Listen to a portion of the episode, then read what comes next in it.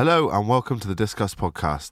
We're back again with a brand new episode, and on today's episode, we've got a very special guest with us. We've got Kyle Marriott. Kyle Marriott is a long-standing audio engineer. He's also studied audio on a master's level, and he has a lot of knowledge and has had years and years of experience in some of the top sound environments across the world. Would you say, Kyle? Yeah, I guess so. It's kind of funny sometimes thinking about that because we, uh, we like most people, we start in pretty much nothing, scrabbling in the dirt of illegal parties or whatever. So yeah, it's kind of funny to sort of phrase it in that way. But yeah, I've been very privileged to work in some of these really different and you know, all levels of environment where where sound propagated. Basically, you could say it's an accidental passion. It wasn't what I intended to do, but yeah, it's ended up going down that route. So I'm pretty blessed with some of those experiences. Yeah. So when you said about illegal parties and that at the beginning, and maybe just give us like a brief understanding about your origins of where your passion for sound system kind of was born and where it came from. Yeah. So I mean, I I just I saw something like that this not that long ago, and it's like I didn't realize how far back it kind of maybe went, but I was on my own a lot as a kid. My mom had to work a lot, single single parent kind of vibe, and yeah, I, I, she had a massive record collection of just all sorts of stuff, and I'd end up taking the gear apart because. I'm a neurodivergent person, and I couldn't really figure out at that time where the noise came from in like a TV or whatever or speaker. So I ended up taking it apart, and I didn't really make that connection since I was a kid. It was just like a thing I did.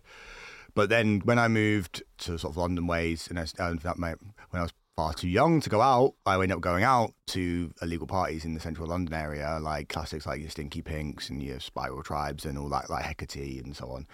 Um, and I just got blown away by that sense of experience because it was a scale and intensity. When I moved up north, I fell in with a crowd in Manchester that basically did parties around there and it kind of escalated. No one else was really that bothered about or took a massive interest in how the stuff worked. I mean, when I say in the dirt, we had an amp rack where what, two of the amps didn't have lids on. So if you're trying to plug speakers in the dark, wait while the police are not hammering at the door, you've got to be careful not to electrocute yourself. And we had bits of mishmash old gear. It was good, but like in the hindsight, it was, it was pretty good for its time. But it was big, borrowed, stolen kind of vibe. It was just something to do. It was just fun but no one was interested in making it sound better. Like we just had some numbers that we someone told us, and I, I like to fiddle and got, mm. got interested, and it kind of just spiraled from there. As I'm sure anyone who's involved or ever done those kind of parties is aware, they are not legit. So you kind of had to do some sneaky things to avoid getting done. So yeah. we had a couple different set- setups. We used to rotate. Yeah. Didn't we ever put a banner out hardly ever or anything? No, we did. We were like underground. We didn't do the internet thing really until very late, and then like even then we were pretty much finished. But yes, we had to like make different bits of gear work together. We weren't buying a pre-packaged thing or whatever, so it just became a bit of a labour of love in that way. Right. And then it just ended up with people wanting to book us.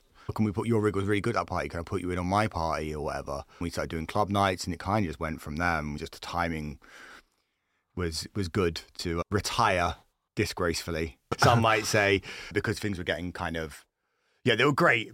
In, in, in hindsight, that time with my life was was chaotic and loads of fun, but it was getting out of control. This is the mid two thousands, late two thousands, and there were a lot of kids who were definitely disenfranchised, couldn't go out. Club yeah. culture was really poor at that time. Yes, you had your greats like Sankeys, but there was nowhere for us to go and listen to drum and bass or like bass music or or, or mix the hippies with the punks. We used to put bands on our fest, our parties with, with uh, another crew, GSS Gash, and like that that was the thing. No one did what we wanted to do, so we did it ourselves, and it got a name for ourselves. But it was getting big, and when you start realizing the guy in your local corner shop knows that you're the person who put that party on at the weekend in like a warehouse out of the middle of the, you know, the city. Oh, you do those parties at the weekend. You're not really anonymous underground anymore at that point. You're just lucky to be getting away with it. So yeah, yeah. We, we, we quit from there. And but like I say, it came up from that thing. It's just falling into it and giving a crap. I've been very fortunate to really be able to talk to people and ask them the right kind of questions that I've been given a lot of good advice, a lot of terrible advice, uh, but mostly had a go at doing it and had a good crew around us willing to take the punt on trying different things. But it comes from that love of being interested in what things work, how, how they work, take it apart, put it back together again, ask a question why is that done the way it is? Can I look at it? Can I find a book about it? Can I ask someone about it? It's just nerd crap, really. Same as anything else people are into. Um, and getting rewarded for that is a nice way around it. Being able to do some of these things, work with great artists or travel and, and keep that experience. But it, it comes from wanting to give back into it. You can't you can't just take with music. I think it's very rare for people in, in who who work or around events or sound system culture to feel that they just take seems like even DJs, performers, punters, well, whoever it is, they want to get involved. They're interested. It does have a a calling to most people. Yeah. You know, it's not a, when it's right or when it's very wrong. It makes a lasting impact on people. I think that's the the key thing with it.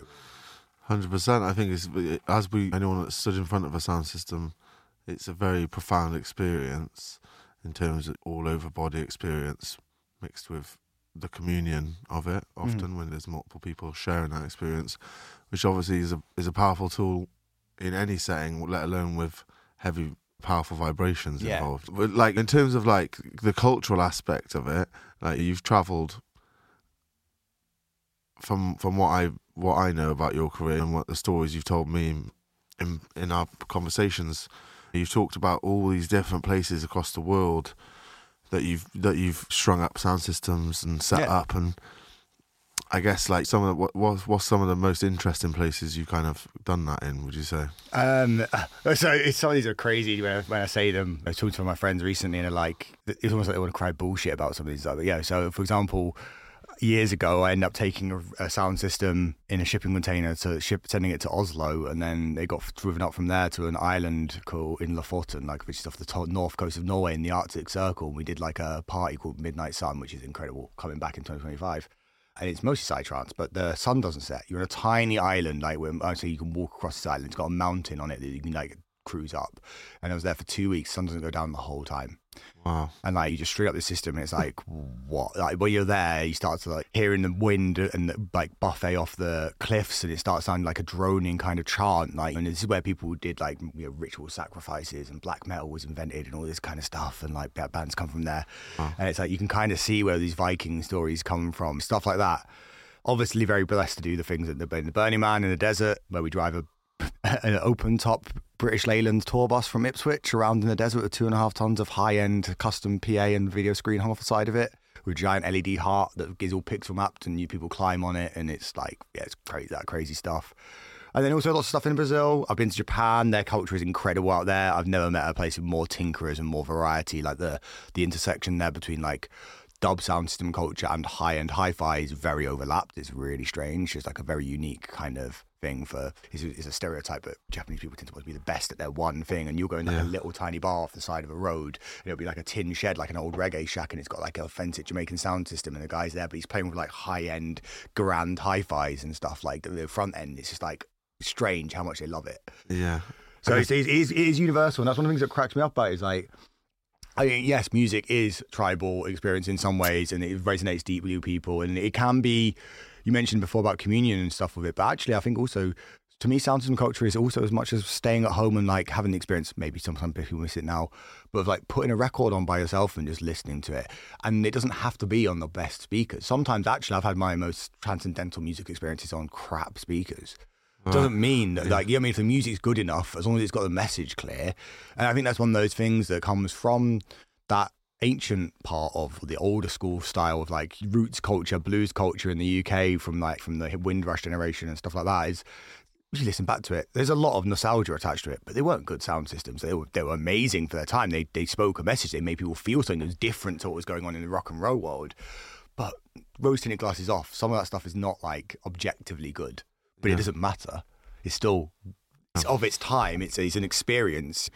A lot of the root sound systems you go to experience even now, they're not meant to be like an accurate PA. It sounds wrong if they are. It's an instrument. It's like you don't go and tell the guitar player that, in the band that they can't have fuzz, fuzz, fuzzy scuzz noise coming out their pedals or distortion. It's like it doesn't happen. Sometimes that's people's favourite. Yeah, and that's it. Um, And it's a part of having the, dis- the difference experience, I think, is that being able to go and have those moments.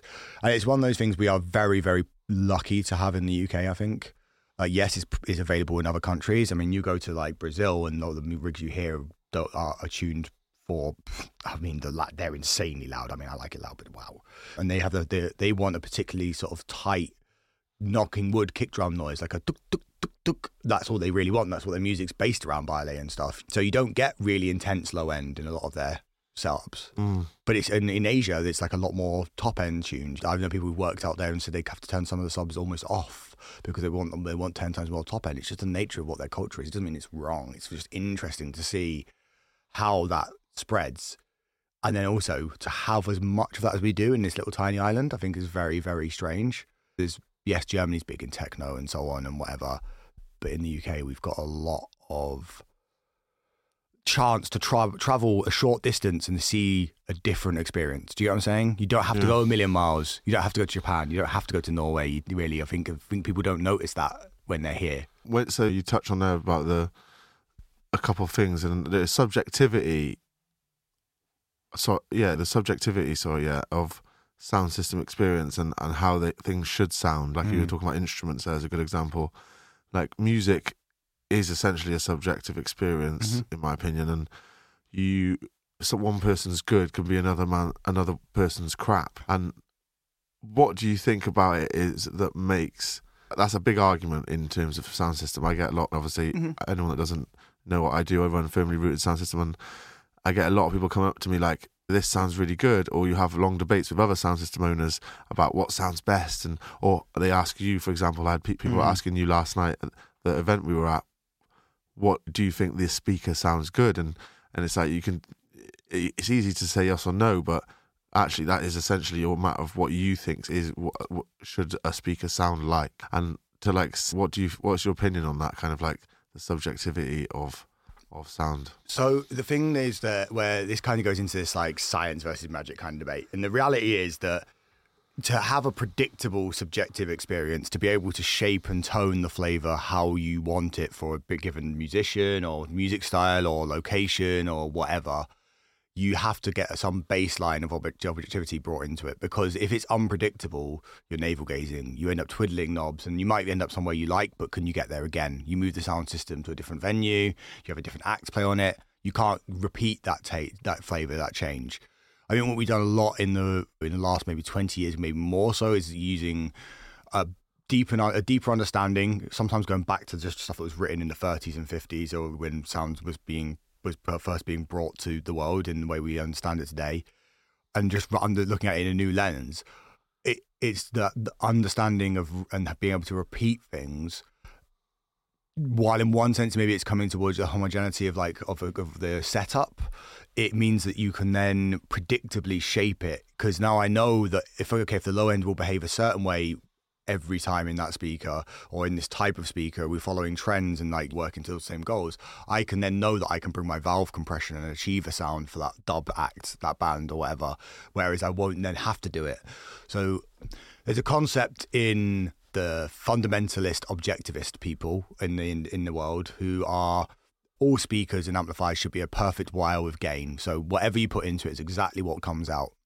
Now I sit somewhere between these two camps. The subjectivists are it should be purely experimented on upon and it's just a happenstance of trying different bits and pieces and that's the tweak as well that's your audiophiles basically people like well, basically the hobby is spending money and changing things not Right. actually listening to music in most cases right which is all perfectly valid. If you like doing these things, that's fine, own it. I sit somewhere between the two, which is doing it purely subjective. You're just trying stuff at random. You're not maybe, we are uh, f- human beings. We have a lot of fallacies built into us inherently, right? Doesn't mean there's, there's, we're wrong, doesn't mean we're lying. It's just nature. We have an acoustic memory that lasts seconds. So once you've listened to something, you are only forming memories about that experience. You're forming, telling yourself a story. Again, nothing wrong with that. But it's very hard to be purely objective, which is why we do things like take measurements and like test things and to, to find that tolerance, what is doing, and it's the information to look at that then feeds back into your knowledge loop. If you don't do one or the other, if you don't I mean, like yeah you can't build a speaker or, or piece of equipment entirely objectively without listening to it because what's the point? No, what, what's going to happen at the end? People yeah. are going to listen to it. It doesn't matter if all the charts say it's good if it sounds bad. But if it sounds good and you have got no data to know why that sounds good, how do you then repeat that for the next person? If you don't understand what paper you put in the cone or what wood you used or what the shape or fit volume of the box was or even the basics. So I, I think it is an important thing to recognize that distinction. But yes, at the end of the day, the final experience is a subjective one, and you can't remove that from the equation. And as tempting as it is as engineers to do so, so would you say that there's like a key set of fundamentals that are required and then kind of beyond that it's kind of left open to the subjectivity because you need you need some sort of level of audio reproduction Yeah. you can't just you can't just be like i've got a set of speakers but they're not plugged into anything. And no, that's subjective. That's music.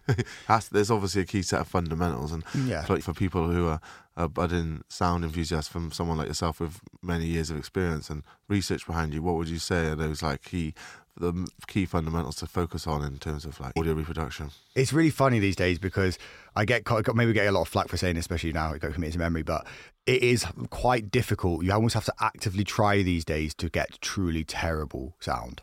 Like the we are so far down the line now. People have to understand audio reproduction is a 100 year old industry. Yeah. It's not. It's not old. It's very young. We have done a lot for where we are. However, the very best speakers we have now don't massively improve on fundamental ideas laid down in the worlds of like AT and the likes of Heaviside and all that. The basically built first horns and stuff in Bell Labs in New York.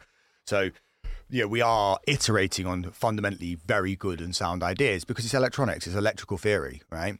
So the difference for a lot of people is, is is understanding where the sound is going and what causes the inherent bits of unpleasantness. Now, you can buy a cheap speaker off Amazon, and it will be better objectively than most hi-fi speakers were in like the sixties and seventies.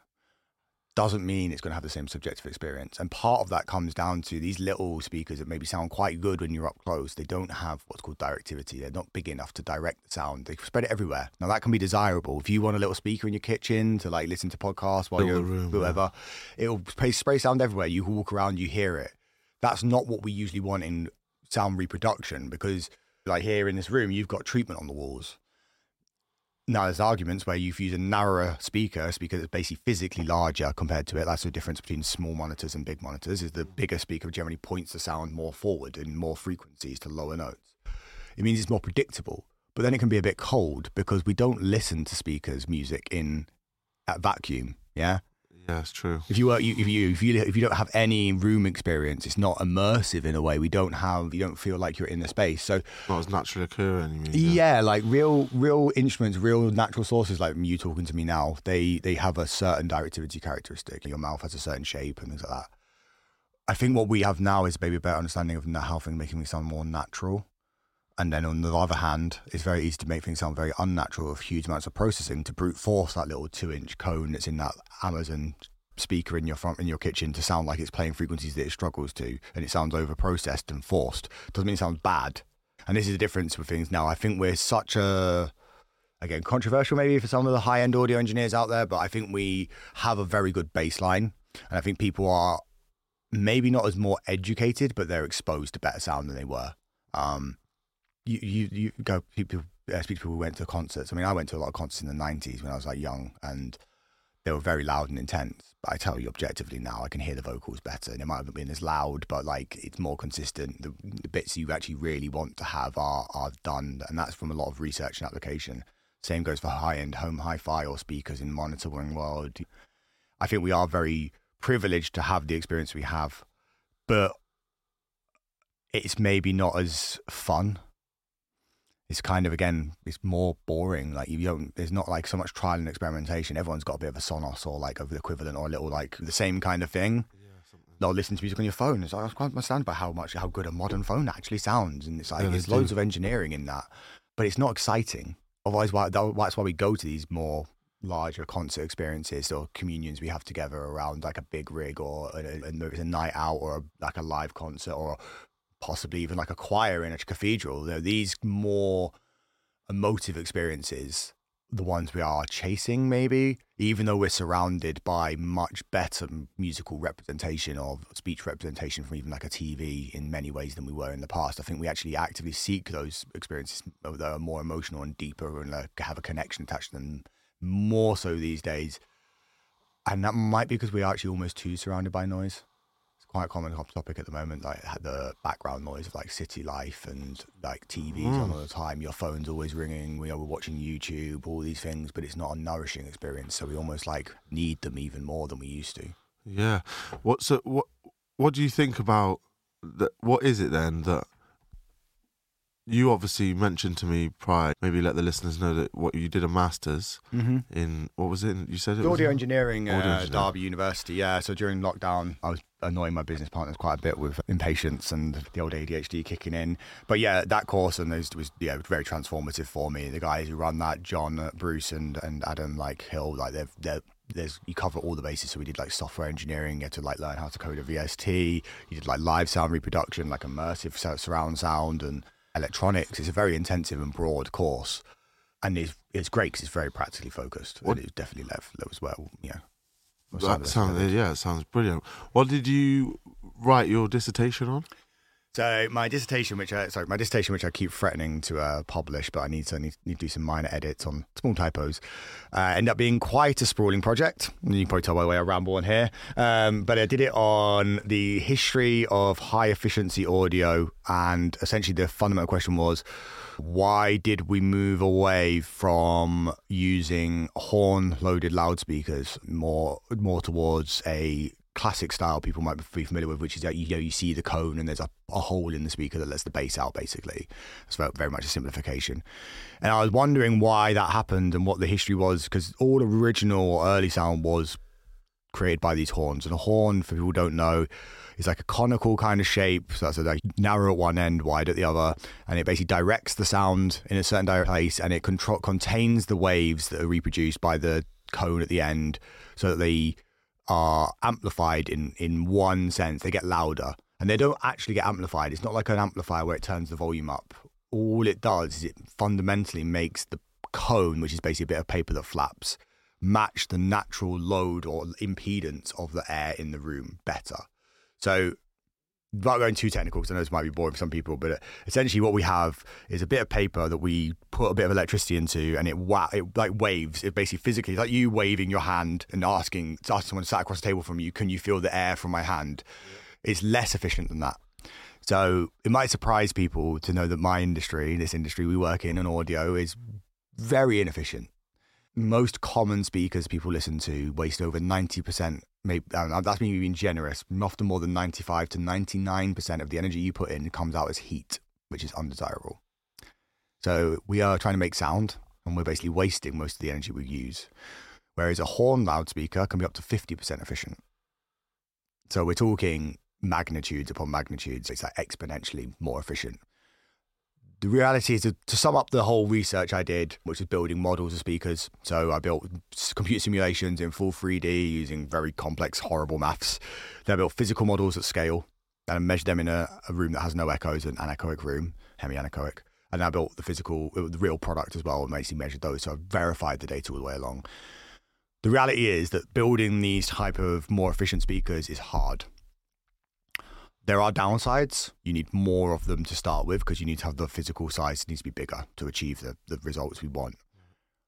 Uh, they need more wood. They need better understanding. They're more complex to build. There's there's more lots of downsides to it. However, when you get it right, you can bring far fewer bits of equipment to do the same job.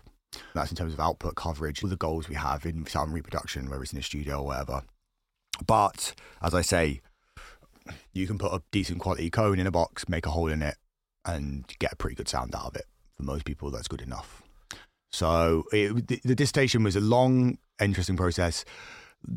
I covered a lot of the ancient history of where speakers came from, which is really interesting for me. That was the next question I had for you. I was about to.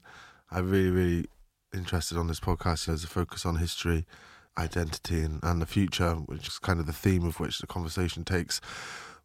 So yeah, would uh, love to maybe share some of your knowledge about the history of, or the even the ancient history, or where the origins of Yes. come from. So it it comes from well, in hindsight, it's probably a funny incident for anyone who wasn't involved in it. When we first built the transatlantic telegraph system, the understanding of how they worked was a little bit more basic, and they hadn't built one quite so big and long, right? So to transmit that signal is an electric pulse down a wire. And there's a guy called Heaviside, and he basically was working for AT and T at the time, and he was he was like proposing this idea. They had to have like transformers, basically on things that stepped up the current and the volt, stepped the voltage and reduced the current. Mean, I'm very oversimplifying here because it's complex electronic stuff in ways, but they basically turned this telegraph on, telegraph system on to send the first message from America to to the UK, and, and they tried to send a message and it didn't make it through the other side. So it was talking over the radio and whatever. Okay, it hasn't worked, so they turned up the power. Didn't work, so they turned up the power. Oh, here you go, got a little bit of a sound like at the other end. It's noisy though. Can you give it some more? Turned it up and turned it up until the whole thing burned. So this the wire that had been taken months of and million equivalent of billions of dollars today's money to lay, they set fire to it. And then this study came out from what is called transmission line theory. You might people in speakers might know that, that transmission lines are a common type of, of loudspeaker design. It's called that because the line was used for transmission of telegraph signals, and the fundamentals of how speakers work is is a, a equivalent circuit of like resistors, capacitors, inductors, and the way they mo- they're modeled. These guys did this transformative work mostly at what is now AT and T Bell Labs in New York, and it was aimed at theatre reproductions. So they built these big horn-loaded speakers. But it's really funny. You look at some of these boxes, and they're not much different to what you see in a concert today and they built these drivers and most of the time it was one type of cone or it was a compression driver type thing and like they played to 500 hertz and they were building these things just pure trial and error and it wasn't even like a viable business model. They were just like real electro- electrical nerds in a skunk works lab in AT&T Bell Labs at the time with a budget just to dick around basically. And they built some of the most mad stuff. So one of my favorites they built this horn and it was two these cone these compression things and when I say cones they were massive at the time. They're like six, seven inches across. Even by today's standards, pretty loud, good for transformers electricity. Yeah. They built this massive cast iron horn thing. And I say massive, we're talking like, I think it's like 30, 31 feet across diagonally when they put the two bits together. And they stuck it on the top of the Bell Labs building by crane, plugged these bits of wire into it, like with these cones on the back. And then they, bear in mind, they just invented the microphone as well at the same time because they realized that a speaker backwards works like a, a receiver, a microphone and they basically sat on the top of this building shouting at people in the Hudson Bay on cruise ships, like boats or whatever, that they've never heard anything like this before, and they thought God oh. was talking to them. Oh uh, yeah. And they're just pranking people. Like women were jumping overboard from the ships, freaking out and stuff into the into the water, and they're just like falling about laughing. But it came from the theatre world. It came from musicals, and like they put it in talkies at the time behind the screens. And the earthquake experience was like one of the most most. Cerwin-Vega, who still makes speakers today, and he built a set of these kind of speakers and toured them around and they showed a film about an earthquake happening in Hollywood and they basically had physical boxes around the room that made the building shake. It had never been done before.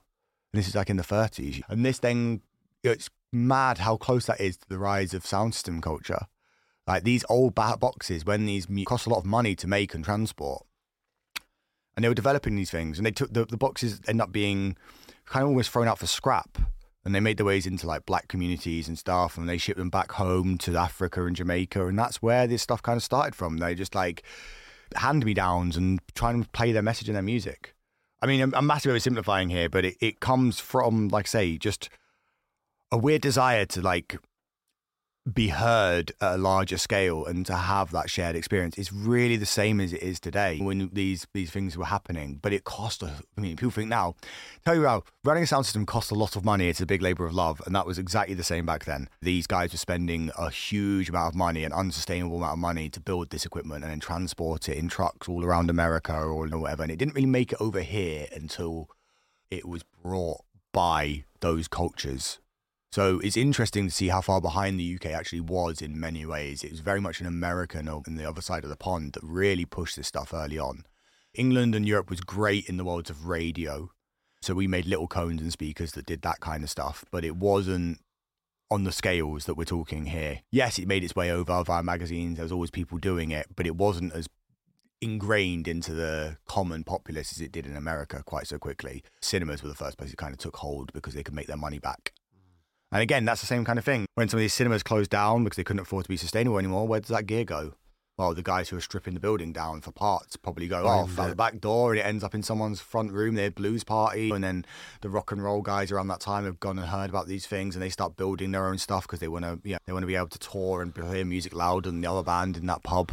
So you think the transfer of the technology into sort of like a public, hobbyistic sense took place by almost by mm, chance and just by yeah. the uh, seeing the the um, application uses and then just being like, oh, I want to do that for my personal use. Yeah, and it, and I think it's one of those things where fundamentally it's not that complex. Like the you can get a sound out of something. It might not be a good sound, but quite easily. There's some great YouTube videos and little home projects people can do with their kids or whatever, or just themselves, and it's like quite fun to see what you can make. But I think one thing that this comes back to is that when you have people who otherwise might be quite insular, the nerdier types, the geeks or whatever, who might be interested in electronics and something like that, the desire to communicate and be heard come is still there. And then that's a point of now where you've got an access or a validation to be part of some of these communities of musicians, things that are yeah, probably quite emotionally engaging for you as that person. And then yet for you're suddenly the guy who's building the mixing desk for Led Zeppelin because no one else knows how to do it. And it might be the guy who plays guitar. You might end up picking up the guitar to make a better sound. And then suddenly you're the guitarist in a band. So I think it's one of those great levelers, but it's because it wasn't it was visible and audible like nothing else had been for that time. And people if you get the right kind of people in front of you they're like whoa what's that? And if you weren't even the guy who understood how it works you'd probably go seeking a guy who had a go. You start talking to the person who fixed TVs in your area or something about it, and they might build something for you. Like it might not be in a guitar pedal or like, and it just became that bit of competitive, friendly competition when you're a band or when you're a party, which is where a lot of it comes from the music world, or even the cinema. You want to be better than the other guys. You want to be more memorable. You want to be louder. You want, and that's that rush of like the '60s through to the '80s, I think, where it really, really took off. And then you hit the Summer of Love type vibes, the second Summer of Love, when it's like basically people going out and taking drugs to party instead of like the original Summer of Love was what it was, and then it's like okay, now there's a an element of additional layers added to that Sonic and whatever experience. Now there's with other people, and like you go into destination experiences. You're having music. You've you you you're, you're tying a lot of cultural touchstones that have been there for a long time together, but they're all weighted around that shared noise. So I think the ability to the ability um, spreading a message is a powerful thing, right? In terms of whether it be you know, the use of the use of spreading a message to a mass audience mm.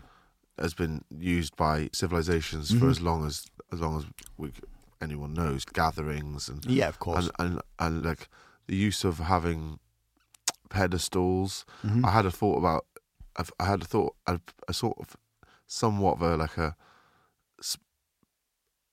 I guess you could call it a spiritual epiphany during a, a, a Glastonbury performance, and I was stood there and I just had this surge of like, wait a minute, we've of- we've been doing this for a long time. Mm. This isn't just because now it's all technology based yeah, yeah. in terms of speakers and lights and stages, I, I just had this moment of almost like an ancestral connection moment where I was like, people have been doing this for, for as long as we've been Mhm. alive, coming together and, and, and sharing an auditory experience. Yeah. And I thought of these ancient structures which are vast and orchestrating massive, like almost drumming and singing, and it's a big Mm. communal environment where you've got someone at the top of a, a structure Yeah. orchestrating that Yeah. that performance, and then it trickles down, and, and through that setup of that structure, be it a pyramid or whatever, like a, a peak structure, a stage as it were, an Yeah, yeah. old fashioned stage, where they they're orchestrating that that communal experience, and it, and it trickles down, and you wouldn't be able to do that without that pedestal in in a practical sense without speakers. Whereas the use of speakers have enabled us to be on a flat plane Yeah. and project this, and create that same the, the need to have that like a like that communal shared experience that people obviously are drawn to. That's what big part of what music is for people. And that's a very interesting topic and way to look at it because actually, when you look back at maybe if you go back into ancient history, when it's like drumming circles and, and so on, before we had more of these structures, which you will see echoed in the loudspeaker design. You go look at a coliseum or like amphitheater, and it's like, oh, hang on, that shape kind of matches the curved horns on the on the on the cone and stuff. So this these things have been done for a long time. You are right. However, I think what is important to highlight is that we went through a period of a large thousands of years. If you go back from pyramids through to like Romans and stuff, or even into what into sort of the 1900s, where the power to put that message out in an amplified setting was very much in the hands of the elite. You weren't Yeah, building correct. an amphitheater if you were a normal person. But you couldn't. Who who who ran the churches? Okay, yes, okay. You've got like Vikings and such. You had like horns that they blew going into battle, but again, that was usually given someone who was a senior ranking person. Like these kind of things were not in the hands of the general common populace. Whereas in as we moved into electronics and amplified sound, and again, those older pieces of equipment have trickled down because there's a desire in a capitalist society to constantly be improving and offer something new because it's, it's business driven. It has actually had the benefit of democrat uh, benefit and also side effect of democratizing like the communication of these messages. Now we've gone into extremes of that these days, where everyone can start a podcast, everyone can run a YouTube channel, everyone can play a bit of music. There's speakers in your phone However, I think that's a bad thing. Like, yes, there's more noise and things are more saturated, but it really has changed the power dynamics of communication. And there's in, it's interesting to look at how that is kind of preyed upon or pushed back against or or embraced by politicians, governments, companies, corporations, etc.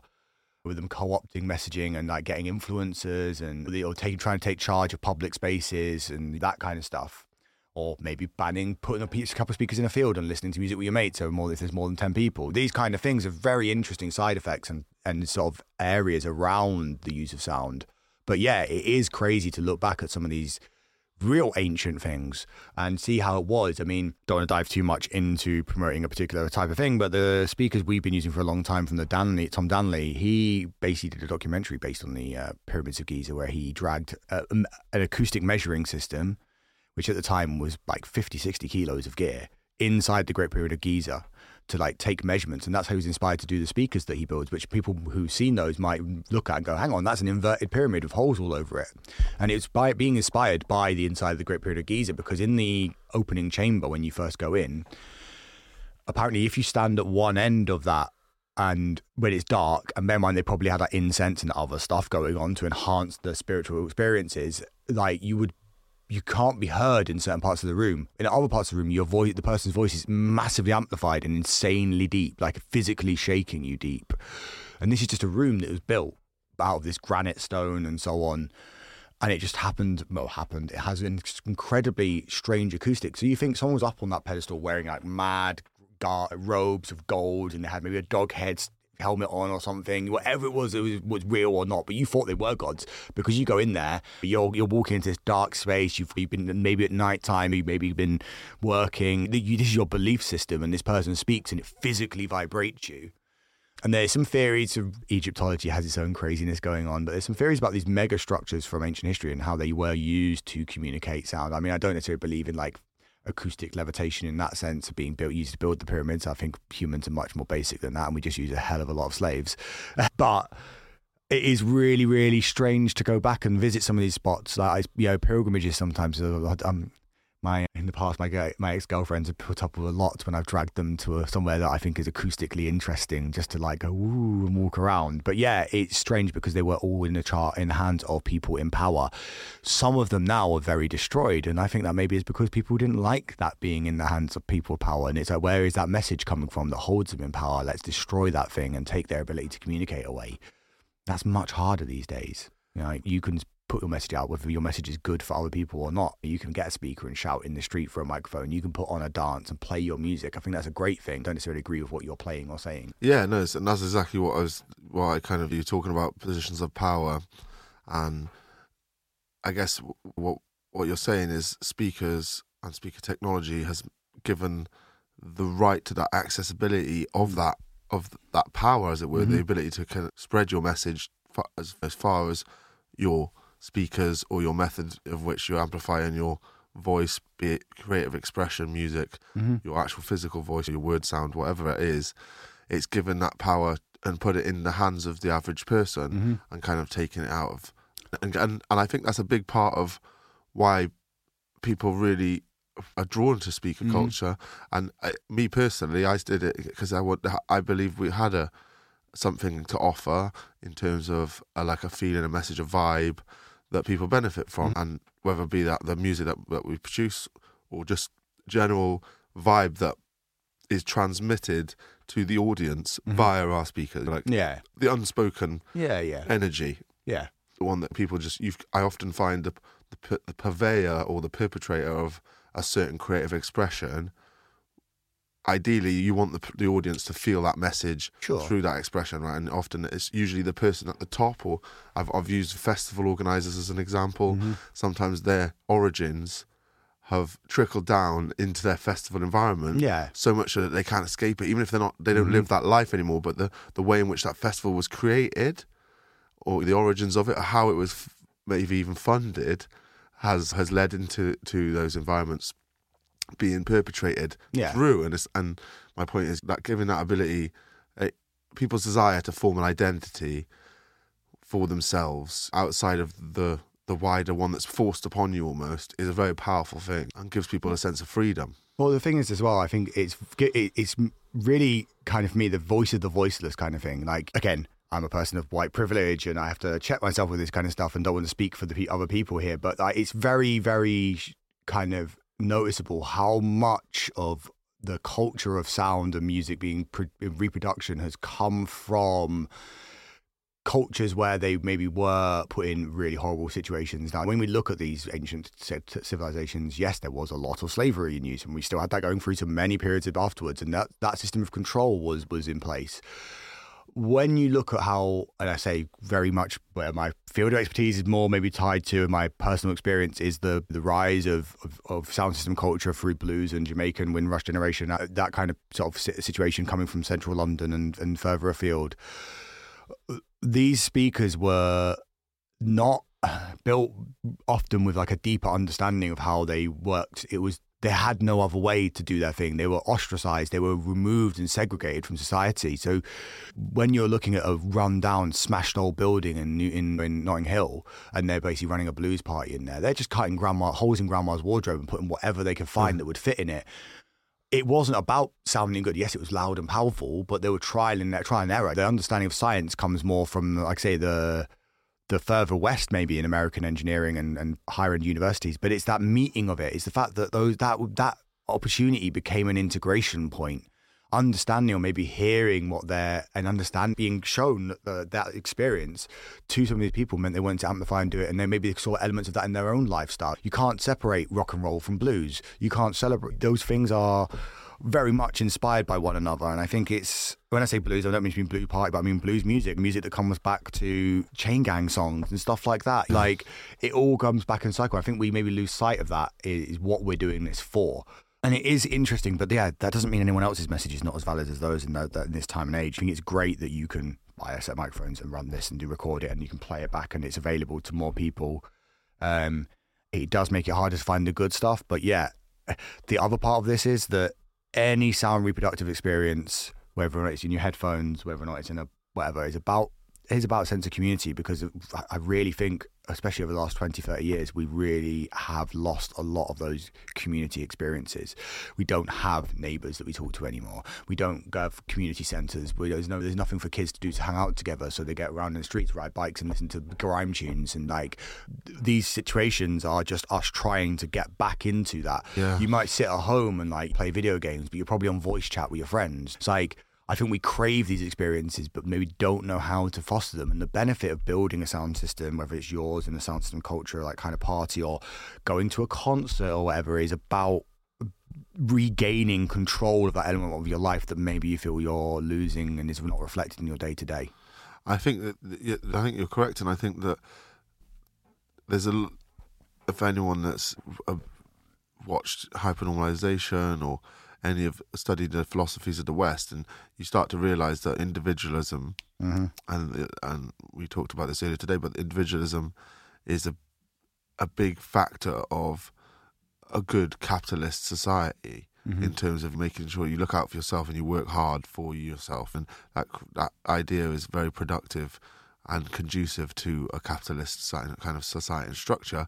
And I think that, as you say, the it's giving a way to tap back into that almost the the opposite to mm-hmm. fight against that in, on an internal level, whether it be Yeah. consciously or subconsciously, even if you're not aware of the concept of individualism as a as a philosophy, y- you still have that forced upon you through through the education system, Yeah. through the through the structures of society. So when you experience something like music or amplified music or that kind of experience, it it kind of almost removes you from that feeling of individualism, and you're like, and you have that that that power and that sense of connection which is Mhm. what everyone always essentially is striving for is nowadays Yeah. is connection because it doesn't exist within our societies as much as it, it did when we were evolving human beings and you know, as, Yeah. as a natural occurring species without all the structures of society that have been that have been built around us. You know, Well, and, and that's a really interesting part about anthropology, anthropology, and like these sort of previous experiences of like hedonistic culture and like how we we kind of almost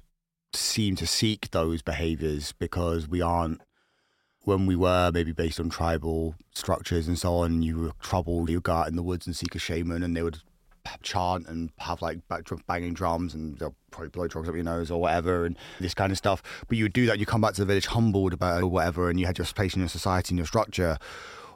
There's definitely like analogs of that in what people do for fun, whether that's going out drinking in town and singing karaoke or whatever it is, watching football. And these elements are maybe reflected in that, but may in a way of like it's ah, there's a concept people sometimes talk about of like genetic memory where these things we did them so many thousands of years that it's almost like ingrained in your it's nature nurture like type of argument right when you come to other philosophies when you talk about individualism and capitalism i think one thing it's important to highlight to people is that without those structures we would not have the level of access to equipment and so on we do now and understanding of how to use it so the, the fundamental here to me is none of these structures of power are f- objectively good and all through the way. You know, you could we could look at.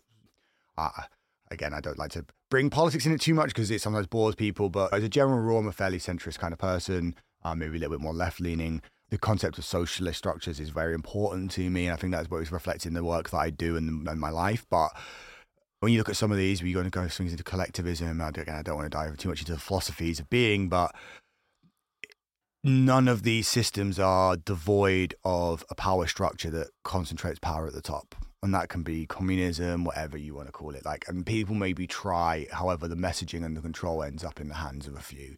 And in the world of music as well, or sports, or wherever reproduced sound occurs, that still occurs. I think one thing that we need to be mindful of is calling that into question as much as possible, but without eh, going down the tricky path of, of completely rejecting it because if you put on parties, you if there weren't people putting out records or running a, a YouTube channel or hosting a radio show or the bigger name DJs that might play that guy's track that makes them gets them known so you can sell your tickets, it doesn't. We don't have any of it. Uh, I think it's important to try and flatten those structures as much as possible, and that's work that's ongoing for better and worse. My the company I, I run with my friends, Neuron AV, founded many years ago, is very much a flat management structure, and it can be problematic sometimes. But we pride ourselves on the staff that work with us having a say in how the business is run. It's one of those things that if you don't have one thing, you don't, you can't see the other places, and again, coming back to the use of sound system and speakers and culture and music is like highlighting that. I think when you do have someone who's disenfranchised, they can again. I grew up punk, like they can shout about it. It's cathartic. It's fun to go and kick things around and bounce around with your friends, or maybe on your own. Sometimes you, sometimes even now, I want to go out to a night and just be on. I don't tell people I'm going. I just go by myself and get in the dark and have a dance. Like great.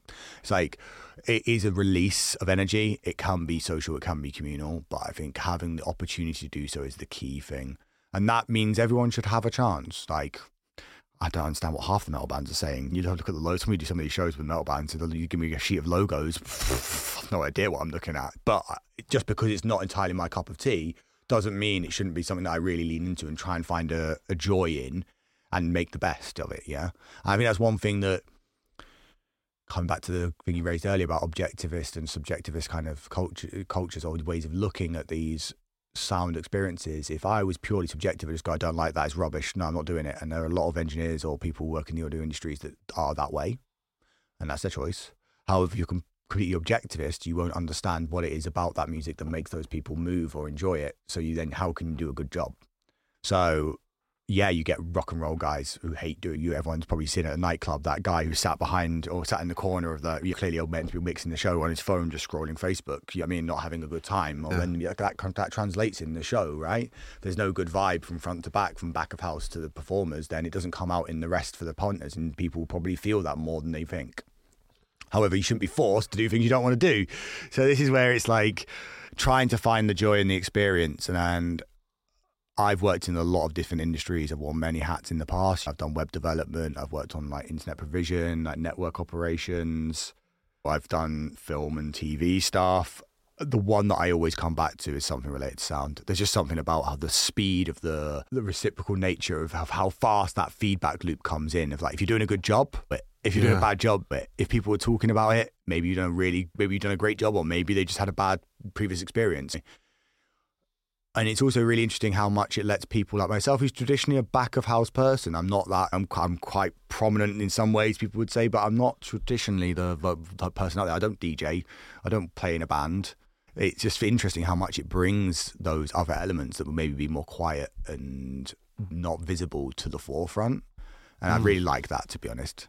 So sorry, nerds who like to hide at home, but like you know, this is what this is what this stuff does to you, and you'll notice it yourself. You you'll see someone come out who's really quiet and reserved and shy. They come to a few dances, they walk up to the decks. Oh, loved it tonight, mate, and they make friends, and suddenly they've got mates they go out with. That's the best thing in the world. Yeah. So that's the one thing I think is really transformative in this world, and it's why I keep coming back to it.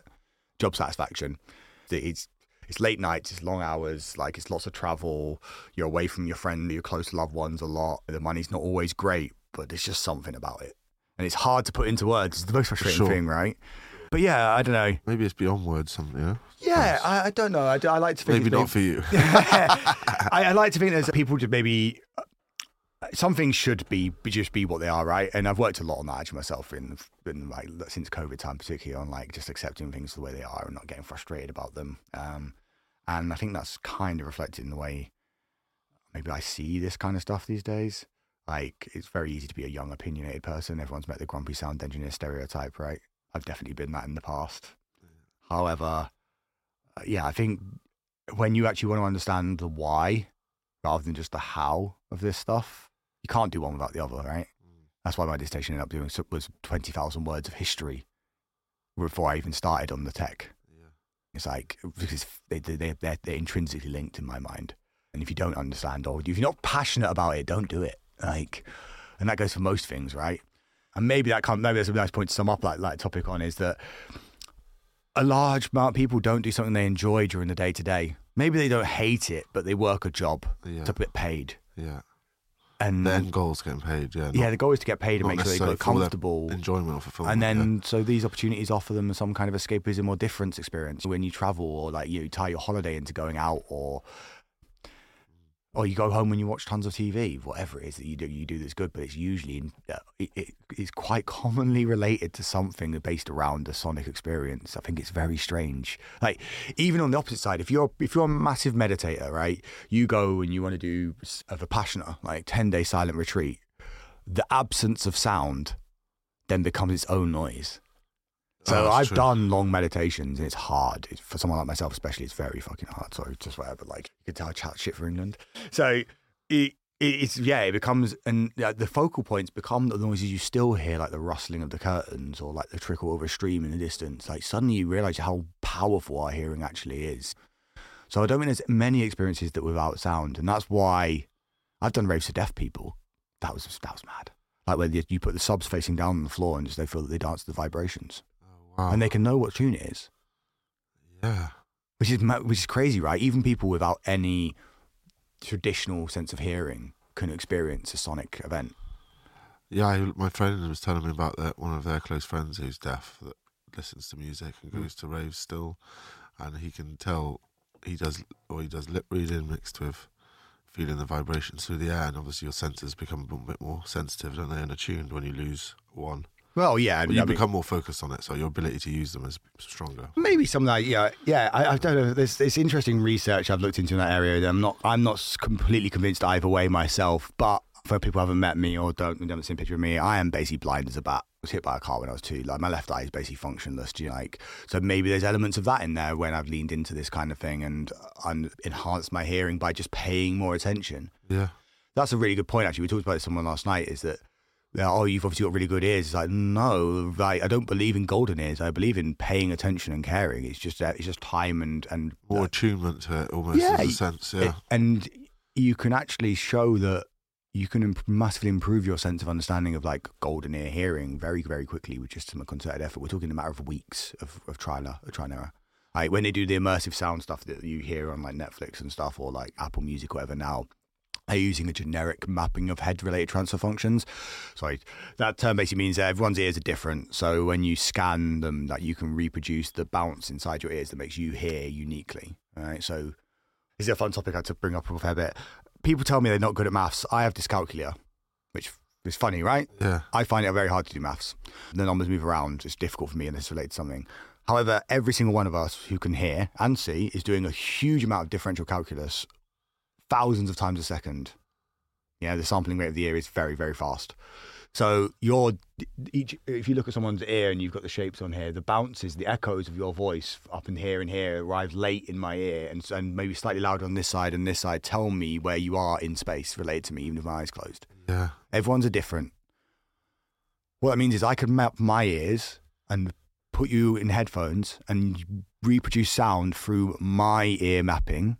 And within a matter of 24 hours, you would be attuned so that my ears are how you hear. That's how powerful your brain is at doing acoustic integra- integrational maths, which is mad, right?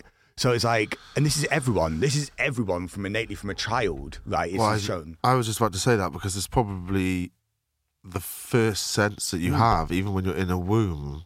Mhm. You you your ears develop and you can feel vibration, Yeah. whether you're hearing it through your ears or feeling it as a physical sense, because your eyes are shut. Yeah. Your mouth shut, your nose, you can't smell anything. so really, as a sense, your ears are probably one of the first things that you that you have, and the need to develop that as an, on an evolutionary level. If we're looking historically uh, on the evolution of, of the human, it- they're really important, and that spatial awareness you're talking about was so important on in terms of survival. If you were out in the wild and you wanted to know where a threat was coming from, your ability to locate the direction in which that animal, wild animal, or threat, or earthquakes, avalanche, whatever it is that's about to Yeah, yeah. come and obliterate you. It's really important to know where that's coming from. Your eyes are not going to hear it, see Yeah. it first before your ears are going to see it. Well, and also it's not just purely the sound coming in through the ear holes and bouncing off the sides. It's it's because your bones are in suspended in water, like you were as a kid. Like it's a vibrational, physical thing as well. You're, you you get the bone conduction. You know, you can feel like vibration. That's what like, That's why the deaf runners people. high That's is why deaf love- people can. Yeah, we love that vibrational experience, and it's like the whole because getting a runner's high becomes addictive, and that's a concern in noise management for us sometimes. But yeah, I, I do agree. I think it's very strange how deep that goes and how we maybe take it for granted. And uh, it's interesting to talk to people who have forms of hearing loss, whether that's induced from noise or from birth. I actually did one of my studies on unilateral hearing loss. That's like one side. And basically just spatial audio work for them. And I found that you could actually simulate it quite well, which is actually quite an important like result. Um, and Yeah. surprisingly in research. So you can sort of enhance these experiences because it's surprising how many people suffer from that and don't realize. One ear is a little bit quieter than the other, or they struggle to hear the conversation in a bar, but with their left ear, so they just maybe find it frustrating and reduce their experience of those of those situations. So these things are important to understand and know. But like I say, it is a universal experience. Like we all have, well, the vast majority of us, uh, like blessedly, have that feeling. And you, even if you don't have perfect hearing health, you can usually have some kind of feeling, physical sensation attached to it. And that to me is maybe I'm moving di- di- away from science here, but into the woo concept. But I, I think when you really look at the concept of how sound works, you quickly realize that it is a very three dimensional, maybe four dimensional, even like experience. Like it has time, level. It's uh, holographic, maybe more is a silly word to use. It's a very audiophile woo word, but compared to sight, which is very important, and we lean into that. You see at concerts or whatever, big screens, big lights. It's very easy to sell on Instagram and so on. However, I feel like fundamentally, while we exist in a three dimensional space or I perceive our reality and such, vision is a 2D experience. It's a series of images that one are upside down when they enter your brain, and we mentally flip them the right way up. And it's basically each of these rods receiving color. Like, but we don't perceive time through vision apart from the sequence of the captures that our brain is is carrying. Now that could be argued for audio as well, but it's if you map out how sound is received by capturing it with like a microphone, um, which is what I do for part of measurement, or what this device is doing in front of me right now, we look at it via 2D projections to understand it, but it's a three dimensional thing. It moves in a spiral over time. And it's like that to me is much more kind of linked to like some of the fundamental physics of the universe, maybe that we Yeah. think about. Like when you're talking about, now again, I, uh, I am not a physicist, although I do work in the field of physics. And maybe, maybe there's a difficult part of actually understanding this stuff. But when we look at modern science and how we perceive reality and some of these very interesting topics of going on about like astronomy and is the universe older than we thought and are we analyzing it correctly and all this kind of stuff they come back to this something that feels much more like the way that sound is documented and perceived and move on move away from the sense of visual experience. And maybe that's me getting old i'm losing my eyesight. I mean god knows attached to it. Maybe there's always some element of yourself you can't remove from these these analyses of stuff. But i think it is a very interesting topic to talk about because i'm sure you'll probably agree some of the most transcendental sound experiences you've had have been in the dark like there might be a lot. We talked about like there's a show last night in London where a friend of ours provided the sound and like the music that's there is one of my favourite styles of music. Big dubstep event, huge lineup, the heavyweight guys, and the venue looked amazing like visually, but it didn't feel like it was right for the experience for me. I probably would have had a sick time. I don't begrudge anyone who did really enjoy it, but to me, it was too intensely bright. It, it's, detr- it's distracting from the message of the music. Yeah. Which is the fundamental reason why people buy the Yeah. tickets. However, I'm not the kind of person that thinks just one red light bulb in the corner of a dark, dingy basement is always the right way forward. So less is more, maybe. But it is a key thing that you can't have no lighting in these experiences. But I think it is very, very interesting to maybe sit and pay more attention to what you really do here. And that's that. Then that comes back to this meditation thing I bang on about. It's been a transformative experience in my life doing that.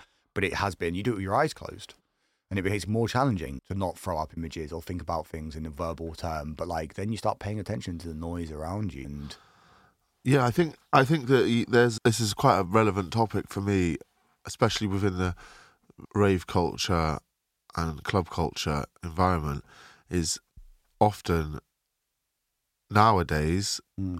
promoters, organizers will spend more money, more time, more consideration on the visual elements of things rather than the sonic one, and you end up going to something where, where you're seeing some of your favorite artists, and the audio lets you down. Whether Yeah. be it they're not enough of it, it doesn't sound right, it's the wrong wrong set of speakers, the wrong setup for the application.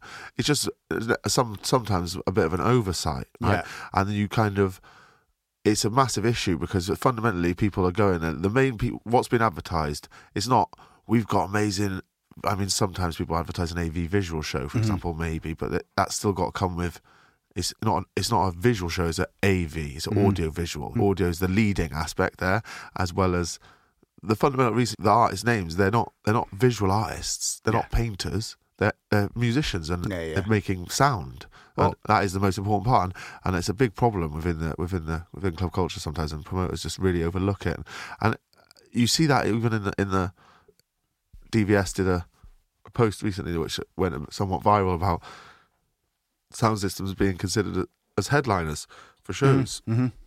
because they work really hard. They provide Mm-hmm. the ability to create that the environment that everyone wants to create that powerful experience more than anything. And it's a combination. I shouldn't say more than anything. That just takes away that's a disrespect to the artist. The artist also bring the thing Yeah, yeah. organises the show. It's a, it's a communal effort but it's a very key part Well, the funny thing with this is, it's like it moves into two ways. There's, there's a funny old saying from the industry, which is "no one goes home humming the light show." However, if we do our job properly as sound reproduction, concert reproduction, it should be almost invisible. And I think that is its own worst enemy in some ways because unless it's really bad, people don't notice. And if it is really bad, often people won't remark on it. They won't have a good as good of a time. Now, it's really interesting to look at when you have a really good audio experience that's not too loud but loud enough. It's clear and it's deep. People spend more money at the bar in clubs. They stay longer. They hook up more. Let's be honest. There's a lot of people go out for it, Yeah. and they stay, they spend more money, and therefore the venue makes more cash, is more fluid. It can, it's a reciprocal thing. They can then invest more in the experience, maybe for sort their toilets out or whatever it is, and grow. However, the audio experience is sometimes so far down the production list in terms of what's necessary because it's my mate will do it. And that's almost a downside to the access to this gear, especially these days. And we're in a very small island filled with basically sound systems that are pretty okay. And it's someone willing to do it for peanuts. And it's not a sustainable economy. And this is a hot topic amongst people like ourselves who do audio reproduction at the moment, which is, sorry, hiccups, that the money that's available doesn't reflect the amount of skill and understanding required. We had this talk this morning about what en- what is an engineer, and back a day these guys would build their own mixing consoles, build their own speakers. They would be doing engineering. They'd be doing the maths. That's what what I did at Derby was an engineering degree. Before that, I didn't feel comfortable calling myself an engineer. Yeah. Yeah. I maybe have done a bit more than some other people in that in that in my level, but like I'm very humbled by how much I don't know how many real greats there are below me. Like I stand on the shoulders of who've helped me out and still willing to engage my stupid questions. However, I think in the world we have with uh, events, concerts, hospitality, bars, restaurants, these experiences where we are wanting to listen musical background noise, where maybe it's not even music. I worked to a company recently. Uh, company called Mumbly. I can't really give you much information. They're still kind of not, not launched their product, but they've got a platform that essentially documents spaces and integrates spaces in with sonic soundscapes that are particularly nice to people who are sound sensitive. So they'll have like a map of like this cafe doesn't have like reflective surfaces and like plays really loud, annoying music, and it will Yeah. know they get the the venue owner gets data about how that works, so they can maybe have a day where they have a quiet day and cater to these people. You know, it's a very interesting concept as a business don't want to give too much away because it's, it's their tech. Yeah. But it's really interesting to see how that's a thing that's become become around. We have become more aware. But this thing you mentioned here about the being so far down the list, I think that's a good kind of point to jump into with the push for the world, the magic world word in all industries at the moment, which is immersive, which is basically the idea of putting sound back up that roster of importance and having more fine control of and maybe scientifically representing real world experiences or otherworldly experiences more accurately. But the fundamental part of it comes from if I can put se- if I need to put out seven times more speakers to cover the same space, I'm making that much more money, and therefore we're competing again with the importance of visuals because shows are promoted by social media these days. And most phones don't capture great quality video, audio. Oh. They sorry, capture great video. Cameras on phones are insane. That goes on Instagram, so that's going to sell your tickets, your pictures of those people having fun. There's no music attached to those pictures on Facebook. Maybe there's a video on Instagram or whatever, but did they record audio from the console and map, match it to the sonic to the visual experience? Probably not. Is it someone's? Uh, is it a, a crowd member's video? Is their phone getting distorted because they've? You know what I mean? They don't have a modern device like a iPhones these days have a gain control in them automatically, so videos come out sounding pretty good. But I'm probably listening to them on my phone speaker, which isn't probably playing the full experience. So it, it doesn't it doesn't relate itself brilliantly to marketing, but I think it is very important. And you will notice anyone who's worked in the audio industry, whether it's you saw pay attention to common news, MSG Sphere in Vegas, where they've built this massive sound, 17,000 speakers in there. And it's like the most immersive experience in the world. Like sound could be flown around you and it's really highly detailed and it's consistent quality and coverage and sound level. This is where the industry's going to just to survive almost to become important again. And I think it's notice it's going to take some time, but people are noticing the difference when they have these experiences. It's hard to get right though. I know people have been to some some big name acts, big name experiences, and it's not been good. But your cinemas, you've got seven point one surround sound, right? Like it's the same kind of idea. And it'll be interesting to see how many people pay attention to that and demand it.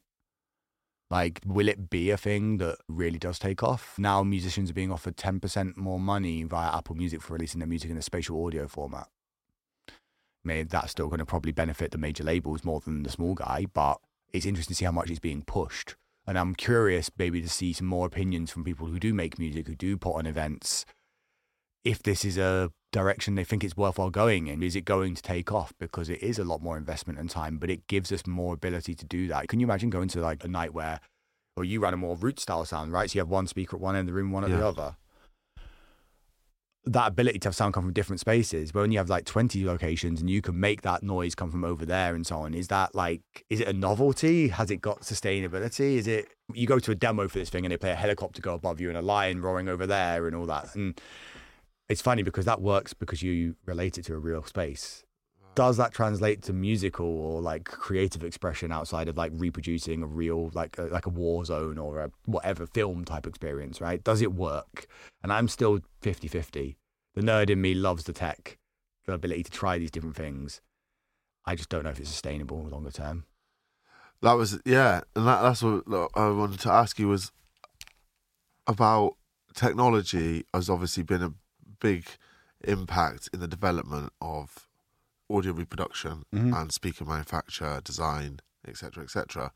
The transfer from analog means into digital means Mhm. was a big change for a lot of that that kind of re- developing technologies. And it's like I wanted to see what your thoughts were on the how the integration of digital tools.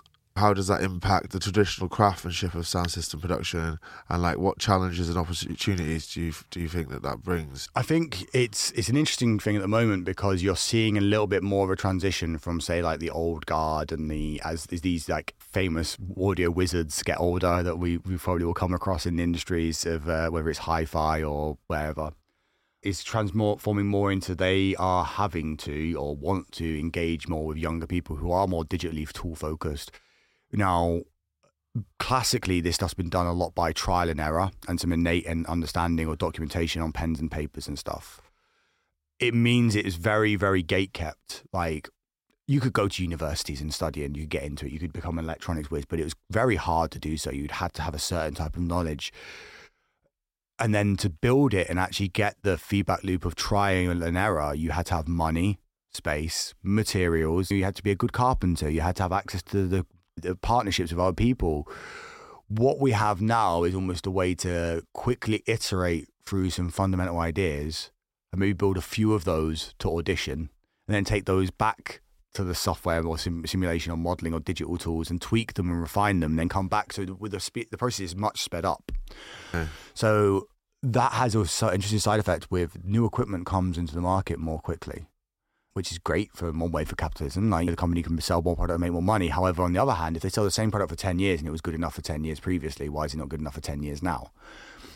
I think the difference here is that back then you'd have to have like lots of different cones, lots of different boxes, lots of different materials to try, and it was time consuming. It's also tiring because we only have so much, like say, auditory memory, and it's before if you're producing loud, you get tired.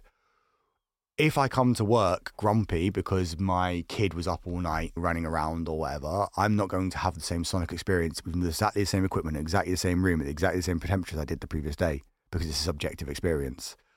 So trying to separate these elements out a little bit in the product development or research side is is important, and and I think that then has trickled down to these abilities for as computers become more powerful and the, the basic tools we have. What used to take weeks to do now happens in seconds on a accessible cheap device to the general person. So they have the bar has been lowered to make good quality equipment if you're willing to put the time into it. However, I see a lot of loudspeaker design people on like the internet and in group, social groups who use the digital tools, the computer tools, and modeling and calculations, and then they build that thing or what they think is that thing, and they go, "Yeah, it's great," and they don't do the next step, which is then you test that product or that you've built and check it fits your smart your model. And the reason why that doesn't happen is there's a, a satisfaction, right? If you've built something with your own hands, you're going to think it's great. That's a fallacy, right? So it's important to use these tools in the right way. However, they shouldn't be restrictive. It shouldn't be required to do so. And I do think there is something to be said for the element of mysticism that's still at play. It's part of the fun of this. But yeah, I, I think we also need to be mindful of, of keeping that in play and only that one person can ever do those things. Because from a business sense, it's risky. You know, for, for if I was the only person with the knowledge of how to do what we do in our business and I get hit by a truck, what's going to happen? The business is finished, right?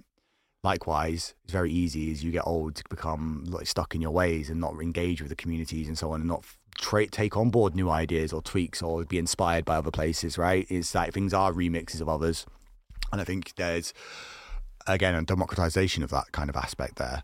I kind of stride the two, but I see some. I mean, I've said to you the other thing last night. There's it's almost you want to employ or engage with those younger bucks who are going to be you know bright young things because someday they're going to eat your lunch. They might as well be mates of yours, right? Yeah, you know, bring them on side. Yeah, yeah, and then it's fun to do that. Like I say, to travel and experience different things. So I don't think it's a bad thing at all. I think the art of electronics um, is less predictable as well. People really don't realize, but parts have tolerances. They're built by real people from real materials. You buy two of the same thing and they won't be exactly the same. And that's down to like your resistors, your cones, everything. So when you buy a really high end hi fi, people see these things like, why is that 75 grand for those pair of speakers? That's ridiculous. What you're paying for is the company to probably sit there and make sure that those two parts of every single one are matched the same. Yeah. That takes On hours. a micro level. Yeah, macro yeah, level, right. so, yeah. So you're paying for research and people's time, and yes, some brand awareness and then profiteering, but it's not. It's not complete crap. And I think that if with digital tools, you have the ability to do that much more quickly and more accurately and more easily. If I can, if I've got to test 50 speakers to find two that match, I can go. I can literally put them, bolt them all in the same frame, and whoop, whoop, whoop, capture data on all of them and look at it afterwards, rather than having to listen to every single one. So like there when you were talking about staying on the, on the topic of that and the growth of it and how it, it's been affected and you talked about the history of sound system and audio reproduction is a relatively young one Mm-hmm. from from the from the AT&T origins to now a lot of of advancements have taken place in that time in, in essentially what you could say historically is a short space of time right Mm-hmm. and where do you see like right now in if you anyone that's been to like a UK sound system dance when there's no sound restrictions or any other country really of that matter where they've got good level of audio equipment and and they're allowed to provide a, the level that they which they desire it's loud it's Mhm. very loud almost Mhm. to the point of too loud for Yeah. human hearing now Yeah. damaging levels right Yeah, there's an element of responsibility there that I think is a very hot topic in the industry at the moment, and is maybe not discussed so much at that point. Where do you do you ethics yeah is it ethically correct to and we all love it I, I, and to hold my hands up in the past i have been very much a proponent of destructively level sounds it's very fun and engaging to do but it is it's not really ethical i think however if i fully believe in not censoring or controlling these things i think it should be communicated it should be a personal choice yeah to do it or not. I think people should be educated as to how what their exposure time should be and so on. But Right. that's the boring way to do it, right? Not many people want to do that. Like, however, I think fundamentally having not maybe a restriction, but having guidance that we ask to stick to is is only fair. if you create a problem you should you have a responsibility to create a solution almost Yeah, and I think that is that when you get to a certain point, the Germans have a standard which is maybe a little bit soft for me, but it's like the numbers there, you can go out and have be out for a long time. It's loud and intense, so like the level of the bass or the kick drum or whatever, the bit that makes you dance is a lot louder, peak but short peaks than the average level, and it makes it not so you can be out, you can talk to your mates, you can have a good time, but it's still powerful enough to make you physically want to dance, and that's the sweet spot to me. I don't really agree these days with people being able to just literally hurt people. I think it's unfair. Like, and that that maybe it's very hypocritical of me to say that having done it, but like I tell people all the time, is learn the lessons that we've. Where don't don't you don't you shouldn't be making the same mistakes. You're more than welcome to. It's an important way of learning, but you should understand why that is the case. You shouldn't be hurting people, whether or not they know. And then a lot of people don't know that you're doing it, um, and it's surprisingly easy to do. I, it, however, I don't want to take away from that part of the experience, right? I don't believe we should have been to a gig where like something where it's super quiet and it's disappointing. There's nothing worse than that. So yeah, sorry, it's one of those uh, very important topics in, my, in, in at the moment, I think, and it's interesting to understand how the people that are banging on about it the most are the ones that have done it before. So I can totally understand when someone goes, "Yeah, but why should I? Why should I not be able to do the thing that you did, mate?" Like, so I hear that message. I hear that part Oh, of yeah. it. It's a conversation. Well, we learn and evolve. Yeah. And in the words of Spider Man, great power comes great responsibility. Yeah, and the thing is, it's easy. It's like it's fun and it's easy to turn it up loud and make a big noise. And again, when you talk about your messaging, if you haven't felt like you've been heard, then of course that's what you're going to do. But there's also a conversation to be had with you are using someone else's space, right? Often you're renting a venue. Yeah. You're coexisting with people who have to live or work nearby. Like it, it should be a dialogue. Yeah, but they should sometimes shut up and let's have a party. it works both ways. We are actually very fortunate in the UK to have actually brought in a law called Agent of Change. A lot of people I know in the acoustics and the uh, architectural world really fought hard for this, which is now, fortunately, it's not retrospective and it hasn't kicked in on existing build pro- projects. But going forward, when they break new ground, it's the responsibility of the developer to ensure that ensure that the noise leakage from uh, prior existing locations that make music noise or like similar is not felt or heard inside the building, whereas previously it would fall on the property with the music source. This is something I'm really passionate about, and my perspective is could be somewhat of a considered as a inconsiderate and selfish one, but let me just explain my perspective on it. And it's like we work in this in the field of sound reproduction, and for many parts of society, especially British society, it's it is deemed as a nuisance. Mm-hmm. Of, on a lot of levels, especially for people who don't really care for music. The, the term is actually nuisance noise in the legal documentation, which I think is unfair. Right, exactly. So you, it's in the dialogue, it's in the language Mm. used, and that is that's a highlight of the example of the perspective that people have on on noise Mm-hmm. in this country, in my experience, and even from to the point where I'm very I'm a considerate human being. I like to consider myself a considerate human being, but when it comes to the the the when you observe, especially with festivals, is a good example. One single human being that's a resident close to the site has the ability and threat on the whole production, and that, that can be the attendee, even to the point with Glastonbury, uh, an, an institution which is a cultural institution, uh, celebration, sorry, which is almost too. Sometimes I view it as too big to fail, kind of thing. Yeah. But their biggest, one of their biggest concerns, as someone who's hmm. dealt with noise management a lot on many sites in your career, one person can be a threat to the whole operation and, and the livelihoods of many people and the mm-hmm. so where does that how does in my head that doesn't make any sense that the voice of one can outweigh the voice of of 300,000 Of course. However, on the other hand, I kind of see it in some ways where these rural locations that are beautiful and so on, the density of festivals across Europe is, is massively increased. So whereas you could go, so it's only one weekend. Well, it's probably one down the road the next in a couple of weeks Right. later. So I can kind of see it in that sense. However, I outside of NIMBYism and these kind of senses, I do agree. However, it's the job of acoustic consultancy and management to c- communicate this ahead of time, document it, and ensure it's enforced. One of the problems that maybe I think is maybe we less portrayed is how much this stuff is affected by climate and the wind and humidity and so on. And we have a temperate climate where in the daytime it can be quite warm and at night it gets very cold and humid and, and damp. Now you combine that with this sense of like that's when the headline acts on, right? So suddenly the stage is rammed with hot piece people, and it causes a refractive issue that basically bends the the vocal region up into the sky, but then it makes it quieter on the ground. So what do we do? We turn up the vocals. Now Doris, who lives five miles away, is getting this temp like effect of sound doesn't move faster, it doesn't get blown by wind in the air, but it goes up and it takes like the angle of where it comes and the decay time. uh, It means it can be very, very audible. I mean, I, where I live in Manchester, I've I've heard shows from the Trafford Cricket Ground, like Beyonce played there, and I could hear the vocals clear as day five miles away in a city. wow Those are productions, like you say, too big to fail. They're probably just paying the fines, right?